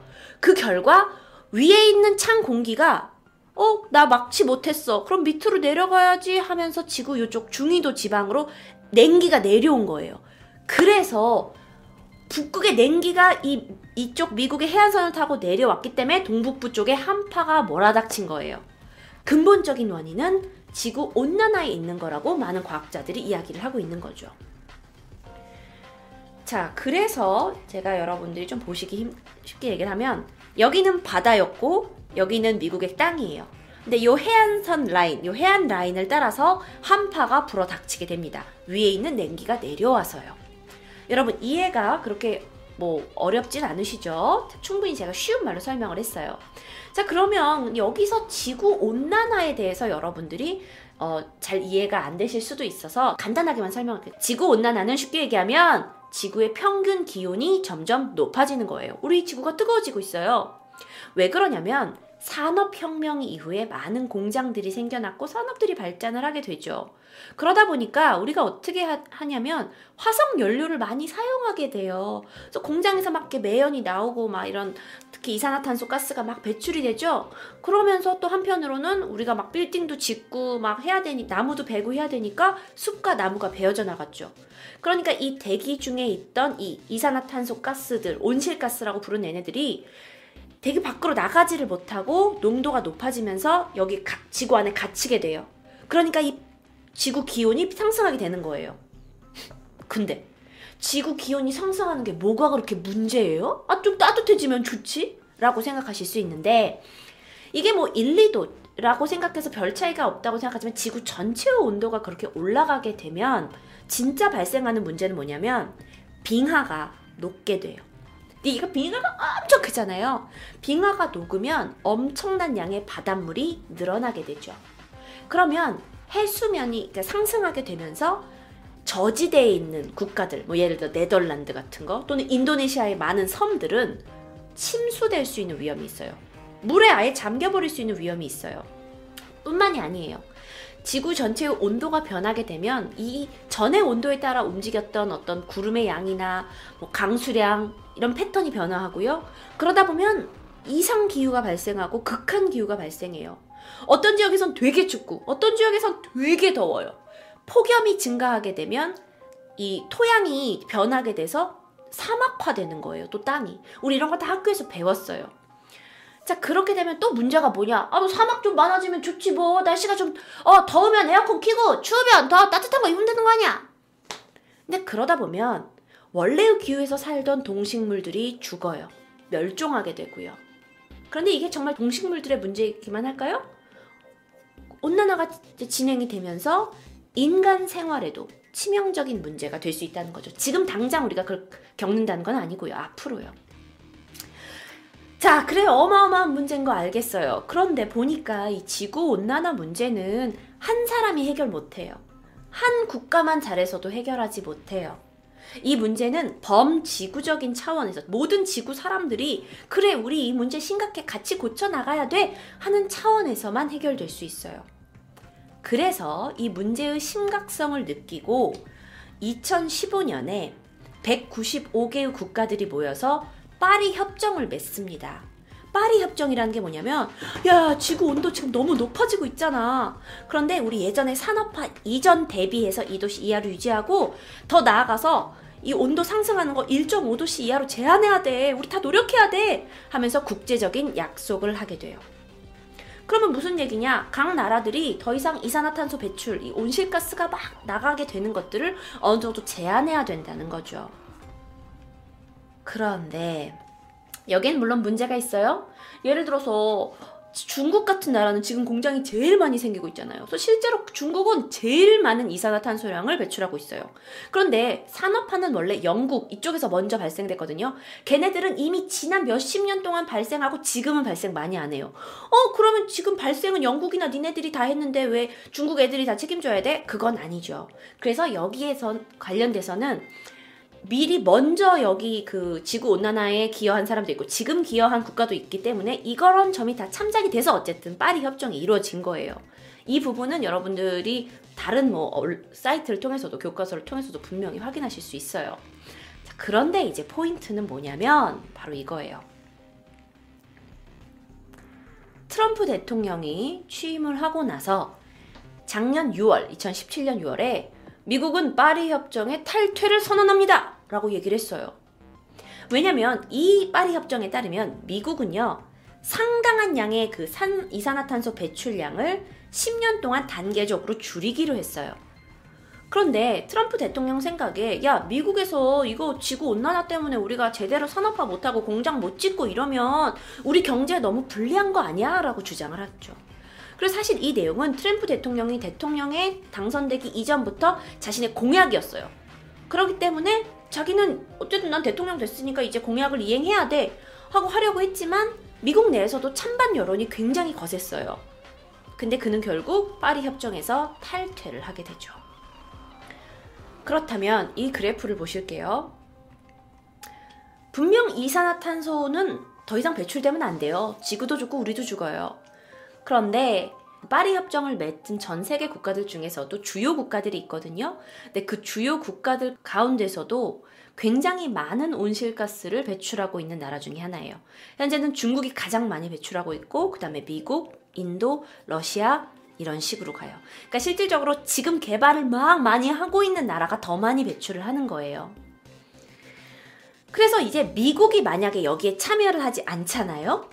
그러면 아무리 다른 국가들이 열심히 우리 온실가스 줄일게, 산업화 조금만 할게, 라고 해도 이미 다른 곳에서 많이 배출되고 있기 때문에 이게 파리 협정이 제대로 이행되지 않을 수 있는 거죠. 근데 이제 트럼프 대통령의 생각에 대해서 조금 더 이제 알아보면 트럼프 대통령은 대선 과정 중에서도 지구 온난화에 대해서는 야, 그거 있잖아. 중국이 우리 미국의 제조업계를 좀 덜 경쟁적으로 만들려고 날조한 거야 하면서 이 기후 변화가 일어난다라는 것에 대한 과학적인 설명을 다 믿지 않아요. 그리고 나서 자신의 그 행정부에다가 환경 규제 철폐론자를 보호청장 자리에다 앉히고 파리 협정도 탈퇴를 하게 된 거죠. 그의 트위터들이 굉장히 유명한 게 있습니다. 어, 그가 2012년에 올린 건데요. 지구 온난화에 대한 냉소적인 거죠. It's freezing and snowing in New York. We need a global warming. 무슨 얘기냐면, 어머, 지금 뉴욕에 엄청 춥고 눈이 내리고 있네요. 아, 우리한테 지구 온난화가 필요할 텐데. 라고 2012년에 적었고요. 2013년에는요. It's freezing outside. Where the hell is global warming? 하면서 와, 야, 밖이 지금 얼고 있는데 도대체 지구 온난화 어디에 있는 거야? 라면서 약간 이렇게 조롱하는 듯한 트위터를 남겼어요. 자, 그 트럼프 대통령은 지금 어쨌든 전 세계 패권에서 큰 권력을 가지고 있는 나라의 대통령인데 그는 지구 온난화를 어, 소위 영어로 bullshit, 허튼 소리라고 얘기를 합니다. 그의 행정부에 있는 사람들도 야, 이산화탄소 뭐 이런 거 이게 지구 온난화 원인이 아닐 수 있어라고 주장하고 있고요. 자, 그 외에도 백악관의 수석 전략가인 스티브 베넌이란 사람은 기후 변화를 공격하는 과학 매체인 브라이트바트를 운영하고 있다고 해요. 그래서 이들은 기후 변화의 내용을 부정하고 있는 거죠. 자, 지금부터 얘기를 해봅니다. 물론 전 세계에는 지구 온난화는 이건 음모론이다라고 주장하는 사람들이 있어요. 자, 1990년대 초반까지 그 나사에서 기상 분야를 책임진 존 박사에 따르면요. 산업혁명에 성공을 했죠, 인류가. 그리고 이산화탄소를 막 뿜어냈죠? 지구가 뜨거워졌죠? 날씨가 이상해졌죠? 해수면이 올라갔죠? 그러다 보니까 주요 도시가 막 물에 잠겼죠? 북극곰 멸종하죠? 근데 이거 과학적 근거가 있어요? 이거 과학적 근거가 없다는데 3만 명이나 되는 과학자들이 서명을 했습니다. 라고 발표를 하기도 해요. 그러면서 그가 하는 말이 지금 이 북극에서 이런 일들이 벌어지고 있는데 이 북극곰 멸종 문제는 얘네들이 이제 빙하가 녹으니까 더 이상 설 데가 없어서가 아니라 에스키모가 사냥해서 멸종하는 거예요. 라고 얘기를 하게 됩니다. 그래서 실제로 에스키모들이 사냥만 하지 않으면 그들은 멸종되지 않는다는 거고, 이건 기후변화와 관련이 없다라는 거죠. 지난 몇 시, 몇, 년 동안 분명히 올라가긴 했어요, 온도가. 그럼 그건 어떻게 설명할 거냐? 라는 질문에 그들이 뭐라고 하냐면, 지구가 원래 예전부터 빙하기 거치고 막 하면서 지구의 온도 변화는 그냥 자연스러운 거야. 그런데 지난 몇백 년 동안, 뭐 1, 200년 동안 지구가 쭉 한 1, 2도 오른 거 있지? 이거는 예전 천년, 2000년 전에 다 있었던 일이야. 하고 자연스러운 것으로 그들이 설명을 하고 있다고 해요. 물론 이의 내용은 우리가 교과서에서 배운 내용과 다르지만 우리가 그들을 그대로 믿을 수 있을까요? 물론 국내에서도 이와 같은 여론이 있습니다. 분명 각 나라에서 배출되고 있는 온실가스, 이산화탄소를 줄이는 건 노력해야 되는 건 맞지만 그것 자체가 가능한 게 아니다라는 어떤 비판적인 질문이 계속되어 왔죠. 자, 여러분이 그동안 믿던 것과 다른 이론이었어요. 정말 지구 온난화는 가짜일까요?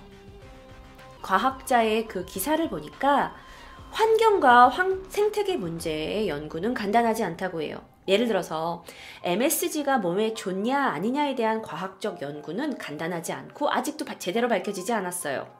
그런데 하물며 둘레가 4만 킬로짜리 지구의 문제를 실험해서 연구 결과를 낸다라는 건 쉽지 않은 거죠.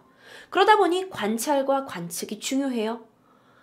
그런데 이제 해보니 지구 온난화는 과학자들이 생각했을 땐 실제했고 이렇게 실제했고 이건 인간이 내뿜고 있는 이산화탄소 또는 온실가스에 의해서 악화되었다라는 점은 과학자들의 사이에서는 사실 이미 논쟁이 끝났다라고 표현하고 있어요. 지구 대기 온도는 높아지고 있습니다. 만약에 이런 속도로요 계속 올라갈 경우 어떤 일이 벌어질까요? 10년 안에 0.5도가 더 오르잖아요. 그러면은 이제 지구 위에 25%의 생물 종이 사라집니다. 섭씨 3도가 넘어가가지고 상승폭이 되게 되면 뉴욕시는 물에 잠깁니다. 섭씨 4도가 되면 생물종의 50%는 멸종합니다. 이후에 빙원, 빙하들이 다 녹으면 해수면이 더 상승할 거고 어, 이산화탄소 농도는 앞으로 더 진해지겠죠. 뭐 어떻게 될지는 뭐 우리가 다 알 수 없지만 정말 우리 영화 투모로우에서 봤던 완전 도시가 다 빙하기로 덮여버리는 그런 시대가 올 수도 있고 아니면 정말 뭐 화성이나 금성처럼 아주 뜨거운 그런 행성이 될 수도 있겠죠. 이와 관련돼서 또 다른 전문가였던 스티븐 호킹은요, 2018년 1월 8일이었어요. 미국의 한 인터넷 방송 다큐 프로그램에 나와서 지금처럼 온실가스 계속 배출되잖아요? 그러면 지구도 곧 금성처럼 뜨거워져서 사람이 살 수 없을 겁니다. 라고 경고했습니다. 자, 뜨거워지고 있는 지구, 그에 대한 음모론, 그리고 트럼프 정부의 어떤 행로, 그리고 이것이 맞느냐 아니냐 여러분 아마 궁금증이 더욱더 생기셨을 텐데요. 마지막 질문은요. 어쨌든 매년 산업화로 배출되고 있는 이 이산화탄소. 이건 지구 온난화에 우리가 배운 대로 직접적 원인을 줬든 아니면 트럼프 정부의 주장대로 그게 아니든 간에 분명 사람에게 해로운 것은 맞아요. 우리가 이것을 줄이기 위해서는 어떻게 할까요? 대체 에너지를 이용하거나 또는 청정 에너지를 개발해야 돼요. 그거에 힘을 써야 되죠. 여기엔 모든 사람이 동의하고 있습니다. 그렇지 않으면요. 이 사진 속의 북극곰의 모습이 머지않아 우리의 모습이 될 수도 있습니다. 지구 온난화에 대한 여러분의 생각을 댓글로 남겨주세요. 토요 미스테리 다음 영상을 통해서 만나 뵙겠습니다. 안녕하세요. 토요 미스테리 디바제시카입니다. 이번 미스테리 이야기는요, 관련된 이야기를 어떤 모은 스토리인데요. 제가 이걸 모두 사실임을 입증할 수 있는 방법이 없다는 것, 즉, 미스테리라는 점을 이해 부탁드립니다. 간혹진 미스테리를 보시면서 팩트를 원하시는데요. 유령과 외계인, 초자연적 현상을 다루는 토요 미스테리에서 제가 모든 걸 팩트를 입증하기엔 좀 무리가 있어 보입니다. 즉, 이번 스토리는요, 어쩌면 꼬이고 꼬인 미스테리를 좋아하는 한 해외 무리로부터 나온 이야기일 수도 있다라는 거죠. 1939년이었습니다. 중일 전쟁 당시에 중국 병사들이 몽골 국경을 넘고 있었어요. 그런데 이 몽골 지역을 넘고 있던 약 3천여 명의 병사들이 중국의 군 본부와 무전 연락을 마지막으로 취한 후에 갑자기 사라져 버립니다. 정확한 숫자 3,130명의 병사들이 그냥 땅으로 꺼졌는지 하늘로 날랐는지 사라져 버린 거예요. 이 일은 정말 미스테리한 일로 기억이 되는데 당시 중국군에서는 천여 명의 군인들을 동원해서 그들을 찾으러 몽골 고원 일대를 샅샅이 수색했다고 알려지는데 그곳에서는요, 중국 병사들이 당시에 가지고 있던 무기와 무전기만이 발견되었고, 단 한 명의 중국 병사의 모습도 찾아내지 못했다고 합니다. 이 병사들이 사라졌던 몽골 고원에는 뭐 일본군이 와서 여기를 죽였다라는 것도 사실 말이 안 됐고, 그 외에 다른 군대도 전혀 출연하지 않은 지점이었다고 해요. 그럼 그 상태에서 중국군 3천명은 도대체 어디로 사라진 걸까요? 이렇게 사람들이 사라지는 현상은 이곳에서만 있었던 건 아닙니다. 1917년 터키군과 교전을 벌이던 영국군 300여 명이 순식간에 증발했다고 알려져 있고요. 1996년 중앙아시아에 키르기스탄 마을 주민 48명도 갑자기 사라졌다고 보도되고 있어요. 사람들이 사라지는 현상, 베니싱 현상이라고 부르기도 하는데요. 이런 거가 이제 지구촌 곳곳에서 벌어지게 되면서 일부 학자들이 이 원인을 규명해야 된다고 요구했지만 이건 사실 괴현상이기 때문에 과학적으로 전혀 설명할 길이 없었습니다. 관계 당국에서는 그냥 이걸 단순 실종 사건으로 분류해 버렸는데요. 하지만 이러한 초자연적인 현상을 연구하는 사람들 사이에서는 이런 베니신 현상에 대해서 여러 가지 가설을 주장하고 있어요. 물론 이러한 대량 실종 사건엔 다른 이유가 있을 수 있겠지만 먼저 그들의 주장을 좀 들어볼게요. 초자연적인 현상을 연구하는 조 니켈이라는 사람은 이렇게 사람들이 사라지는 현상을 인체 발화 현상으로 주장을 합니다. 그 사람이 즉 스스로 전, 정전기라는 걸 일으키잖아요. 근데 그게 몸이 이제 굉장히 건조한 상태에서 어떤 사람들의 몸에 나오는 강한 정전기 현상이 극소수의 사람들에게는 스스로 그것이 불을 내면서 없어져 버린다. 불, 불이 내서 몸이 타버리는 거죠. 이렇게 주장을 하고 있어요. 사실 인체 발화 현상에 대해선 제가 다른 미스테리 편에서도 그런 사례가 사실 전 세계 곳곳에서 발견되고 있기도 하고요. 사실 근데 이건 설득력이 좀 떨어집니다. 예를 들어 중국 군인 3천명이 인체 발화 현상으로 갑자기 다 사라졌다고요? 일부만이 극소수의 사람만이 이 현상을 겪는다고 했는데 그 순간 3천명이 이걸 다 어떻게 겪나요? 게다가 그들이 발화가 됐다고 한들 전혀 흔적도 남기지 않고 사라질 수 있다고요? 자 그렇다면 이 가설 외에 또 다른 어떤 가설이 있을까요? 두 번째 가설은요, 외계인 연구가인 티모시 굿이라는 사람의 주장입니다. 그의 저서에서 주장을 하길, 이렇게 사람들이 사라지는 현상은 외계인들의 납치에 의해서 일어나는 현상이라고 그는 주장하고 있죠. 이 행성에는요, 지구를 감시하는 외계인들의 비밀 기지가 있고, 이들은 지구를 정복하려는 목적을 가지고 UFO를 타고 와서 지구 곳곳에 출현해서 지구인들을 납치한 후 실험 대상으로 삼고 있다고 주장합니다. 이건 저희가 들었던 다른 토요 미스테리에서도 많이 보통 주장이 되고 있죠. 티모시의 이 외계인 납치설은요, 뭐, 구체적인 증거나 근거를 내놓지 못했죠. 그가 뭐 저서에서 얘기한 것들이라고는 뭐 UFO의 발견, 그리고 외계인을 봤다는 사람들의 몽타주 정도였는데요. 그러다 보니 이 주장이 엄청난 설득력을 가지고 있진 않습니다. 하지만 지구촌 곳곳에서 사람들이 사라지는 현상은 계속됐고 이에 대한 논란이 가열되고 있는 상황에서 또 다른 그럴싸한 주장이 제기되었습니다. 미국 국가안보국 직원이었던 아더 뉴만 그가 사람들이 사라지는 현상과 관련해서 새로운 사실을 폭로하는데요. 그는 1970년대 실시했던 미 국방성의 공간 이동 기술에 관한 극비 사실을 폭로합니다. 일명 프로젝트 페가수스라고 불리는 이 실험은요. 시공간을 초월하는 어떤 순간 이동의 실험이었다고 주장을 하고 있죠. 제가 어, 뭐 여러분들의 이해를 돕기 위한 사진을 가져왔습니다. 자, 미국 국방성의 물리학자들과 또 군인들이 미국의 아리조나 사막에다가 비밀 기지를 만들어 두고 그곳에서 다른 차원으로 순간 이동하는 어떤 포털을 개발해서 은밀하게 실험해 오고 있다라는 주장인데요. 아더 뉴만 같은 경우는 나도 이 프로젝트에 동원된 적이 있다라고 얘기합니다.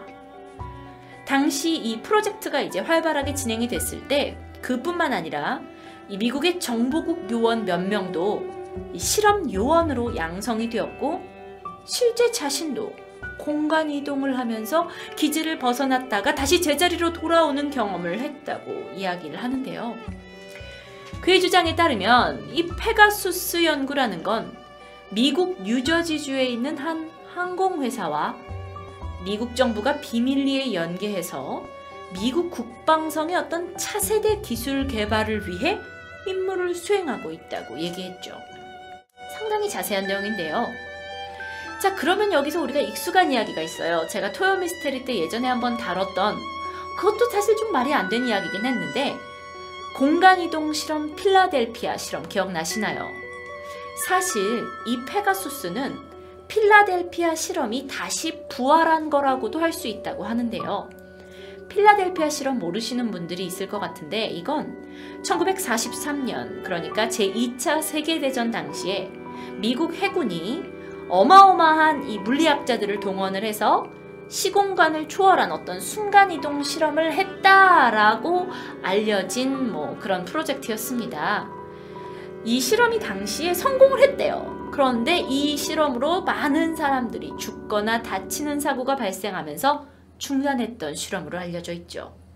그런데 그때 이제 당시에 이 배 자체를 뭐 완전히 없애고 다른 공간으로 올리는 실험이었다고 하는데 이 필라델피아 실험을 교묘하게 다시 프로젝트 페가서스란 이름으로 연결시켜서 미국은 시공간 이동 실험을 계속 진행해 왔다라는 겁니다.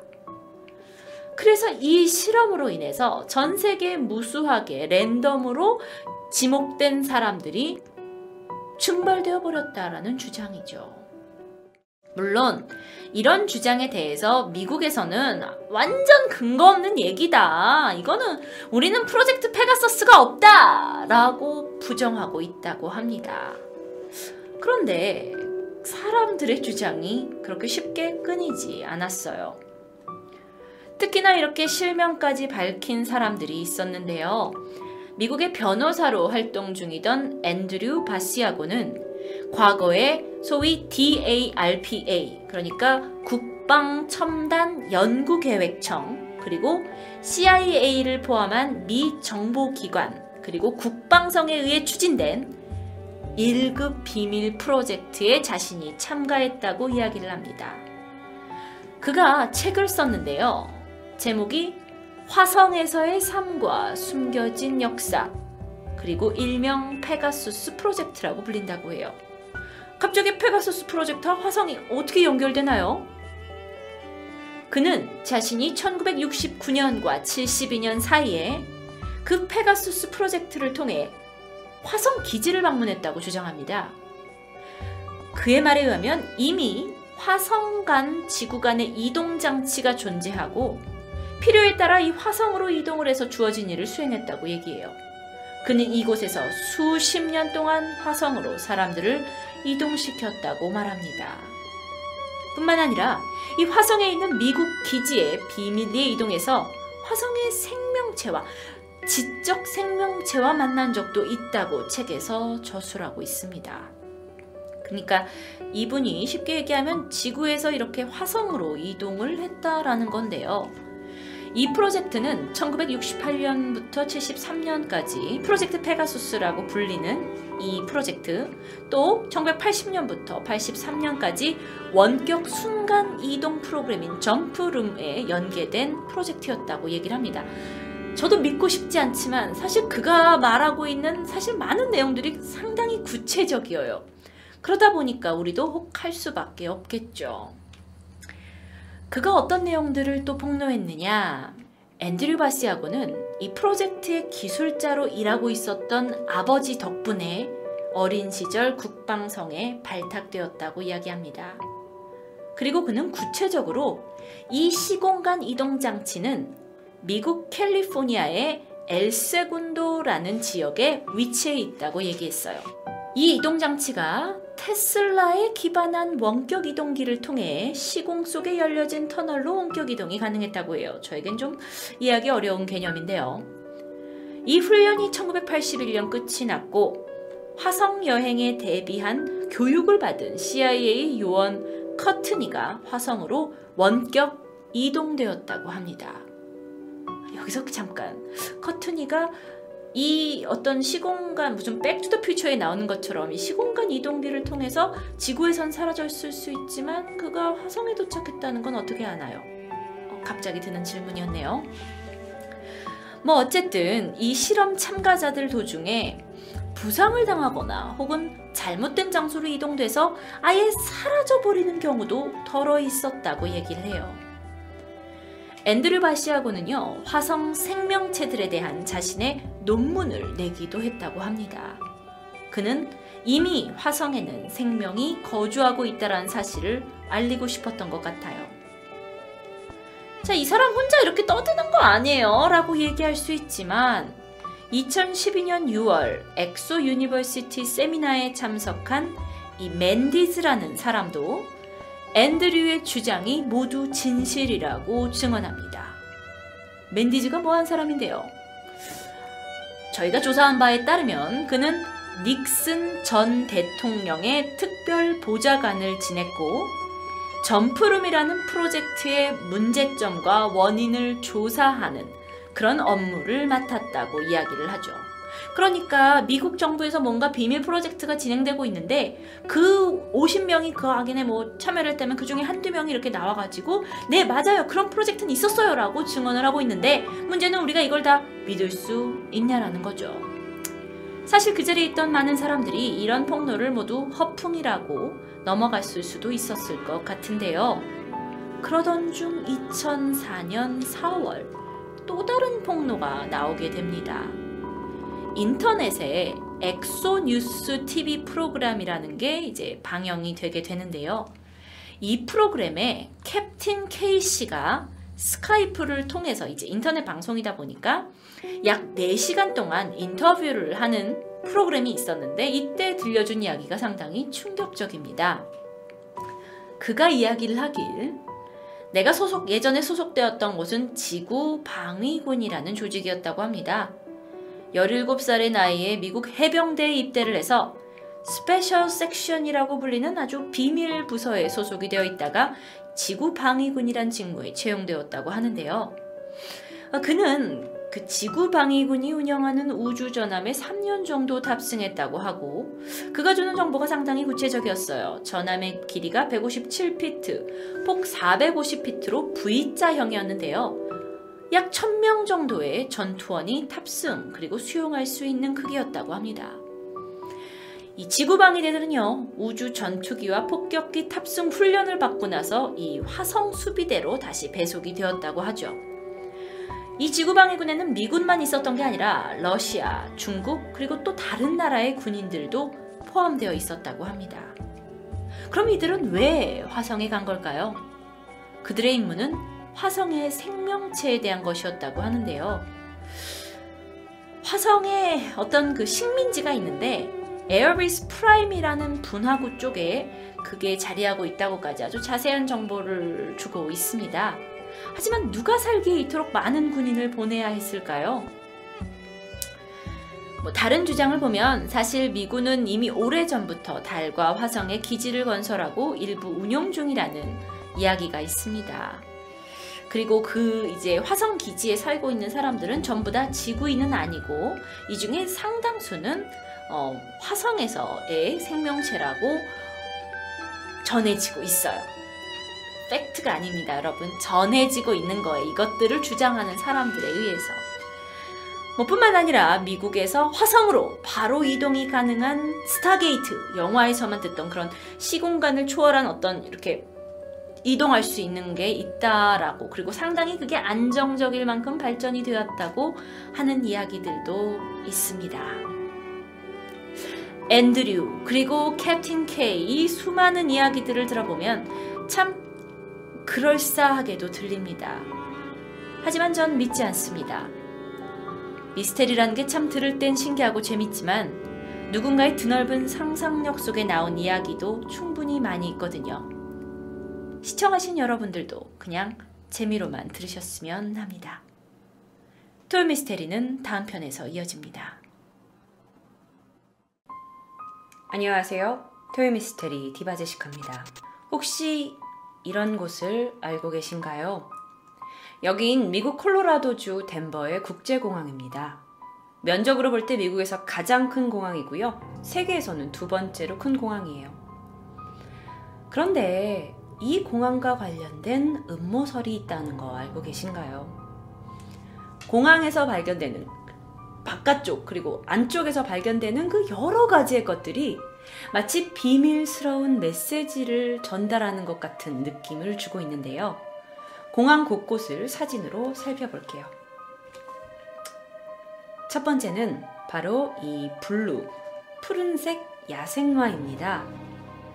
공항 출입로에 이 푸른 야생마라는 이름의 그 조각상이 있게 되는데요. 이게 사실 색깔이 굉장히 눈에 팍 들어오죠. 그런데 뭔가 너무 섬세한 표현이 약간 섬뜩한 느낌까지 주기도 하고요.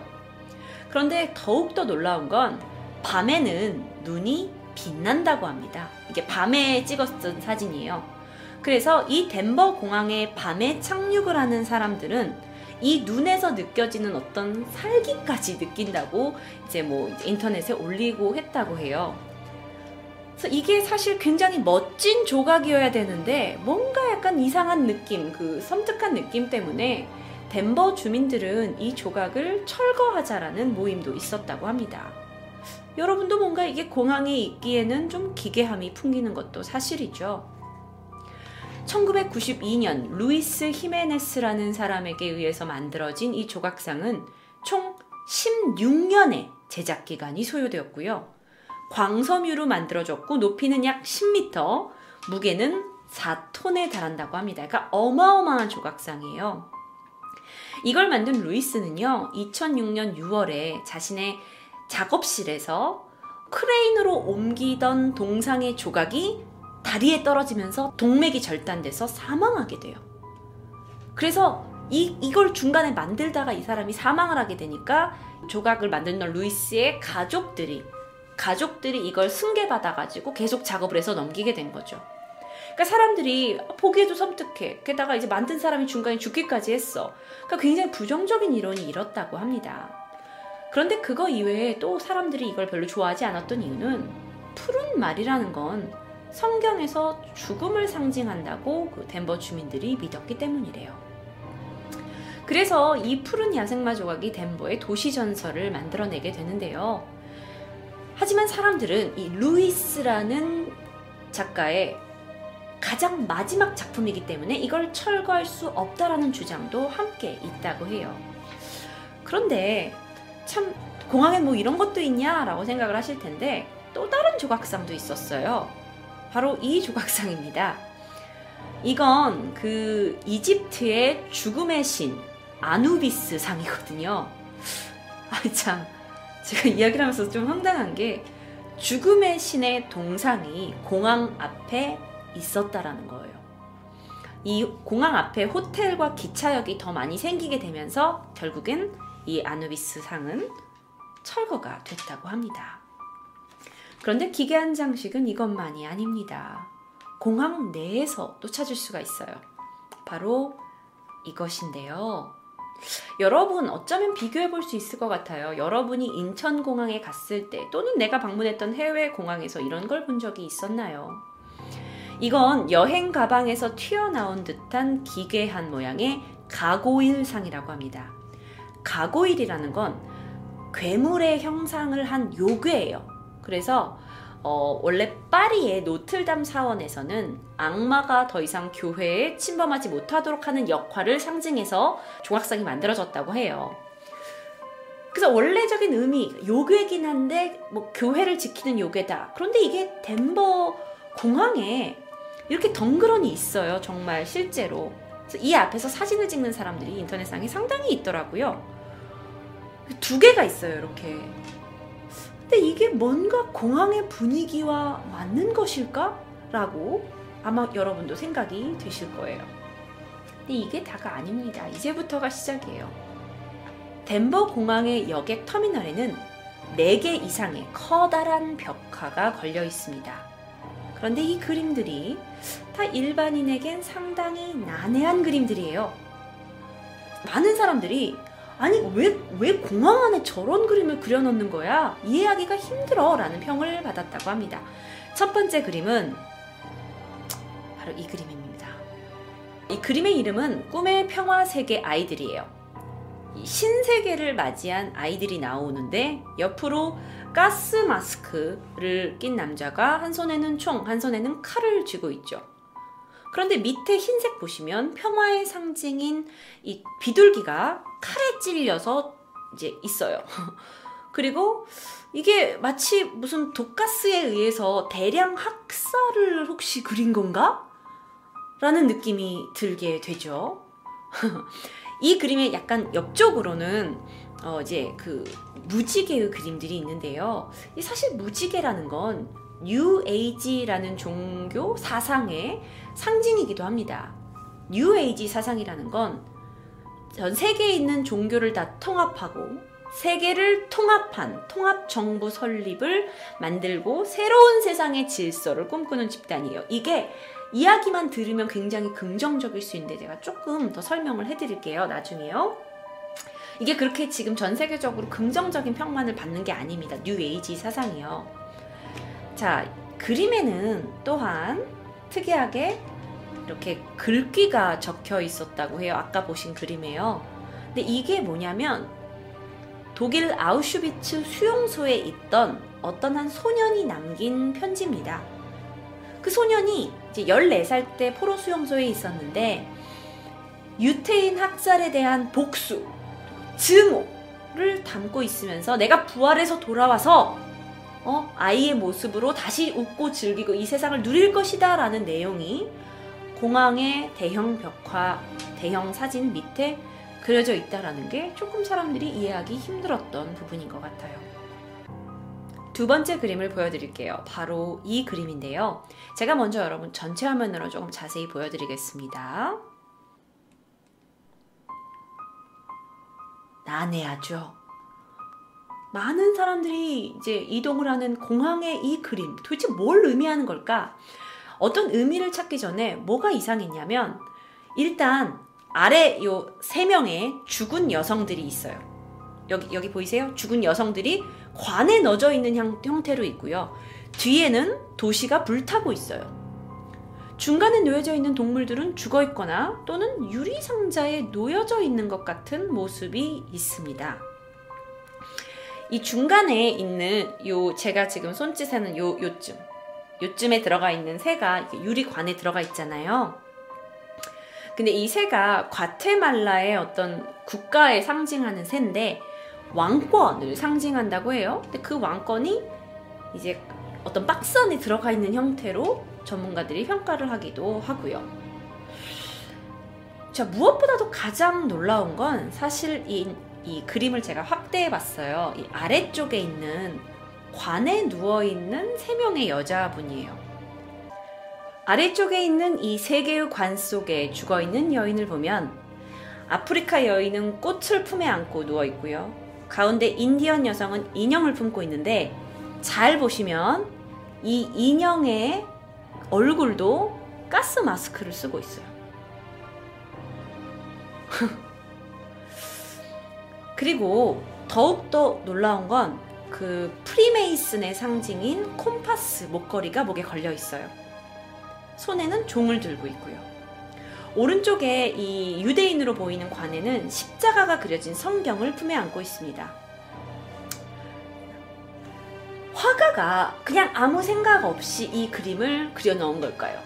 화가는 아티스트인데 정말 아티스트가 아무런 생각 없이 이런 다양한 인종들이 무언가 상징적인 의미를 가지고 있는 것들을 품에 안고 죽어 있는 걸 정말 아무 생각 없이 넣었을까요?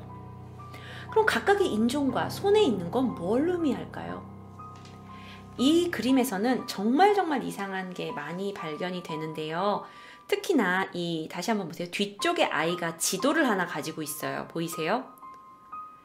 뒤쪽에 아이가 지도를 가지고 있는데 이게 뭐냐면 마야의 타블렛, 그러니까 석비를 양손에 들고 있는 거거든요. 그래서 이 안에 상형 문자 같은 게 그려져 있어요. 그래서 이 상형 문자가 뭘로 써져 있느냐? 문명의 종말을 의미한다고 합니다. 다음 그림입니다. 무지개가 전체 아이들을 싸고 있는 것 같고 각각의 다양한 인종의 아이들이 함께 어울리고 있는 것 같은 느낌이죠. 마치 평화에 막 만국기를 들고 기뻐하는 모습인데 자세히 여러분이 좀 보시면 이 중간에 있는 금발 아이는 망치 같은 걸로 이제 칼 앞에 있는 칼을 망치로 부시려고 하는 모습이 보여져요. 그리고 이 다른 나라에 있는 아이들이 칼과 같은 무기로 국기를 쌓는 모양이에요. 여기, 여기 보이세요? 여기 영국 국기가 칼을 국기로 이렇게 싼 모양이에요. 그러니까 뭔가 보면 평화를 상징하긴 하는 것 같은데 이게 조금 괴기스럽습니다. 뭔가 느낌이 좀 이상하죠. 그래서 이 그림들을 많은 사람들이 굉장히 좋아하지 않고 있고 분명 작가가 무슨 의도를 넣었을 거다라고 생각을 하게 된 거죠. 그럼 이 도대체 이 그림들은 누가 그린 걸까요? 이 그림들 누가 그렸냐?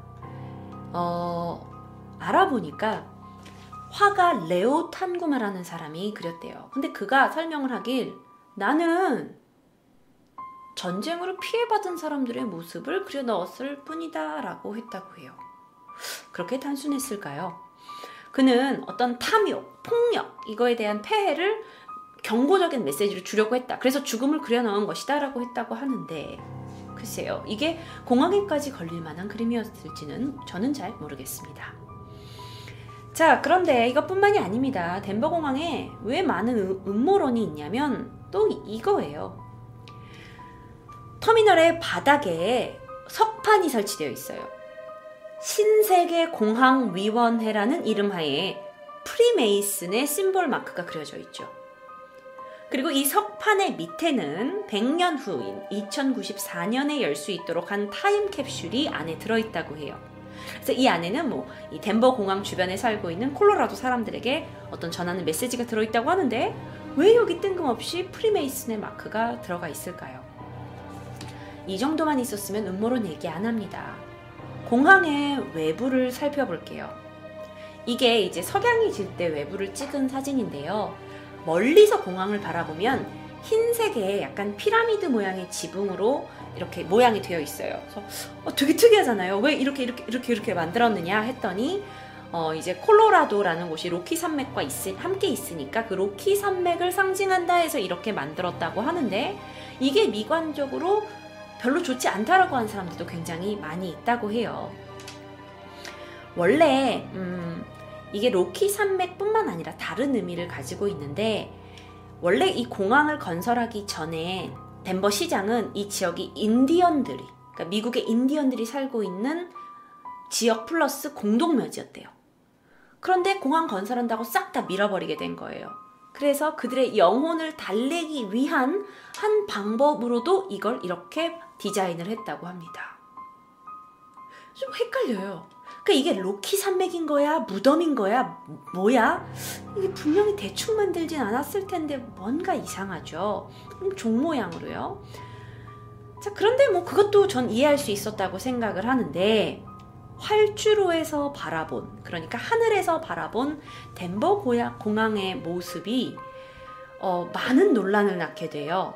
왜냐하면 이 모양이 마치 나치의 이 모양과 상징과 일치하기 때문이죠. 그래서 사람들이 이 덴버 공항에서 자꾸 발견되고 있는 이 이상한 점들을 토대로 여기가 신세계 질서라는 음모론의 본거지라고 주장하기 시작합니다. 네? 뭐라고요? 바로 The New World Order라는 어떤 이제 새로운 집단들이에요. 자, 여기는 어떤 집단이냐면요. 어, 비밀스럽게 활동하는 집단이에요. 그래서 약간 프리메이슨과도 어떤 그 연관성이 있다고들 알려져요. 저는 제가 전문가는 아닙니다. 저도 알아본 바에 의하면 이 엘리트들이 각 나라의 정부들을 다 부셔버리고 전 세계를 한꺼번에 묶을 수 있는 하나의 정부를 수립해서 세계를 지배한다는 내용이에요. 그래서 이들의 목표를 잘 들어보세요. 그럼 굉장히 좋은 내용도 있는 것 같아요. 국가의 장벽을 허물자. 그리고 애국심은 아니 필요 없다. 인류의 사람을 사랑하는 힘을 강조해야 된다. 정부는 하나다. 그러다 보니 화폐, 언어, 법률, 종족 이것도 다 하나여야 된다. 에? 종족까지? 종교는 갈등의 원인이니까 아예 없애야 돼. 뉴월드에서는 군대는 필요하지 않아. 완전 없애야 돼. 오염으로 생태계가 파괴되고 있으니까 산업 기술 다 없애. 그리고 원시 자연으로 돌아가야 돼. 교육, 피임 중요하지. 하지만 무엇보다도 중요한 건 지구의 인구가 3분의 1 수준으로 줄어야 돼. 아, 뭔 소리지? 우리 다 죽어야 되나 그러면? 그러니까 종족이 다양하면 안 된다라는 이론이 지금 보였고요. 그리고 너무 많은 인구를 가질 필요가 없다라는 거. 제가 이해한 게 잘 맞는지 모르겠어요. 근데 이게 그들이 진짜 주장하는 걸까요? 정말 뉴월드 오더는 자신들 사상을 가진 세상을 만들려고 그들의 숨은 의도를 덴버 공항에다가 곳곳에다가 메시지를 숨겨둔 걸까요? 마지막으로 덴버 공항에 있는 하나의 또 다른 어떤 비밀설이라고 한다면 공항 건설 당시에 극비리에 지진 강도 8 정도에도 견딜 수 있는 거대한 지하 도시가 덴버 공항 지하에 만들어졌다라는 소문이 있습니다. 그런데 문제는 이 지하 도시가 현재에는 사용되고 있지 않대요. 그들은 왜 이 지하 공간을 만들게 된 걸까요? 어떤 곳에선 이렇게도 얘기해요. 덴버 공항은 지하에 군사 기지를 가지고 있고 나중에 New World Order 사람들이 그곳을 수용소로 활용할 수도 있다라고 얘기합니다. 물론 여러분, 이 많은 이야기들은 외계인 이야기와 비슷하게 그냥 음모론으로만 있을 뿐이에요. 여러 사람들의 이야기가 다 다릅니다. 덴버 공항과 관련된 무수한 소문에 대해서 공항 측에서는 아직 미완성인 부분이 있어서 이 활주로 모양이 독일의 나치 문양과 우연히 맞아 떨어진 것 뿐이라고 설명을 합니다. 그렇다면 완성이 되고 나면 다른 모양이 되겠죠. 그러면 음모론도 사라질 거고요. 하지만 그 활주로 외에 우리가 기괴하고 궁금하게 생각했던 공항 내부 그리고 외부에서 발견된 것들은 어떻게 설명할 수 있을까요?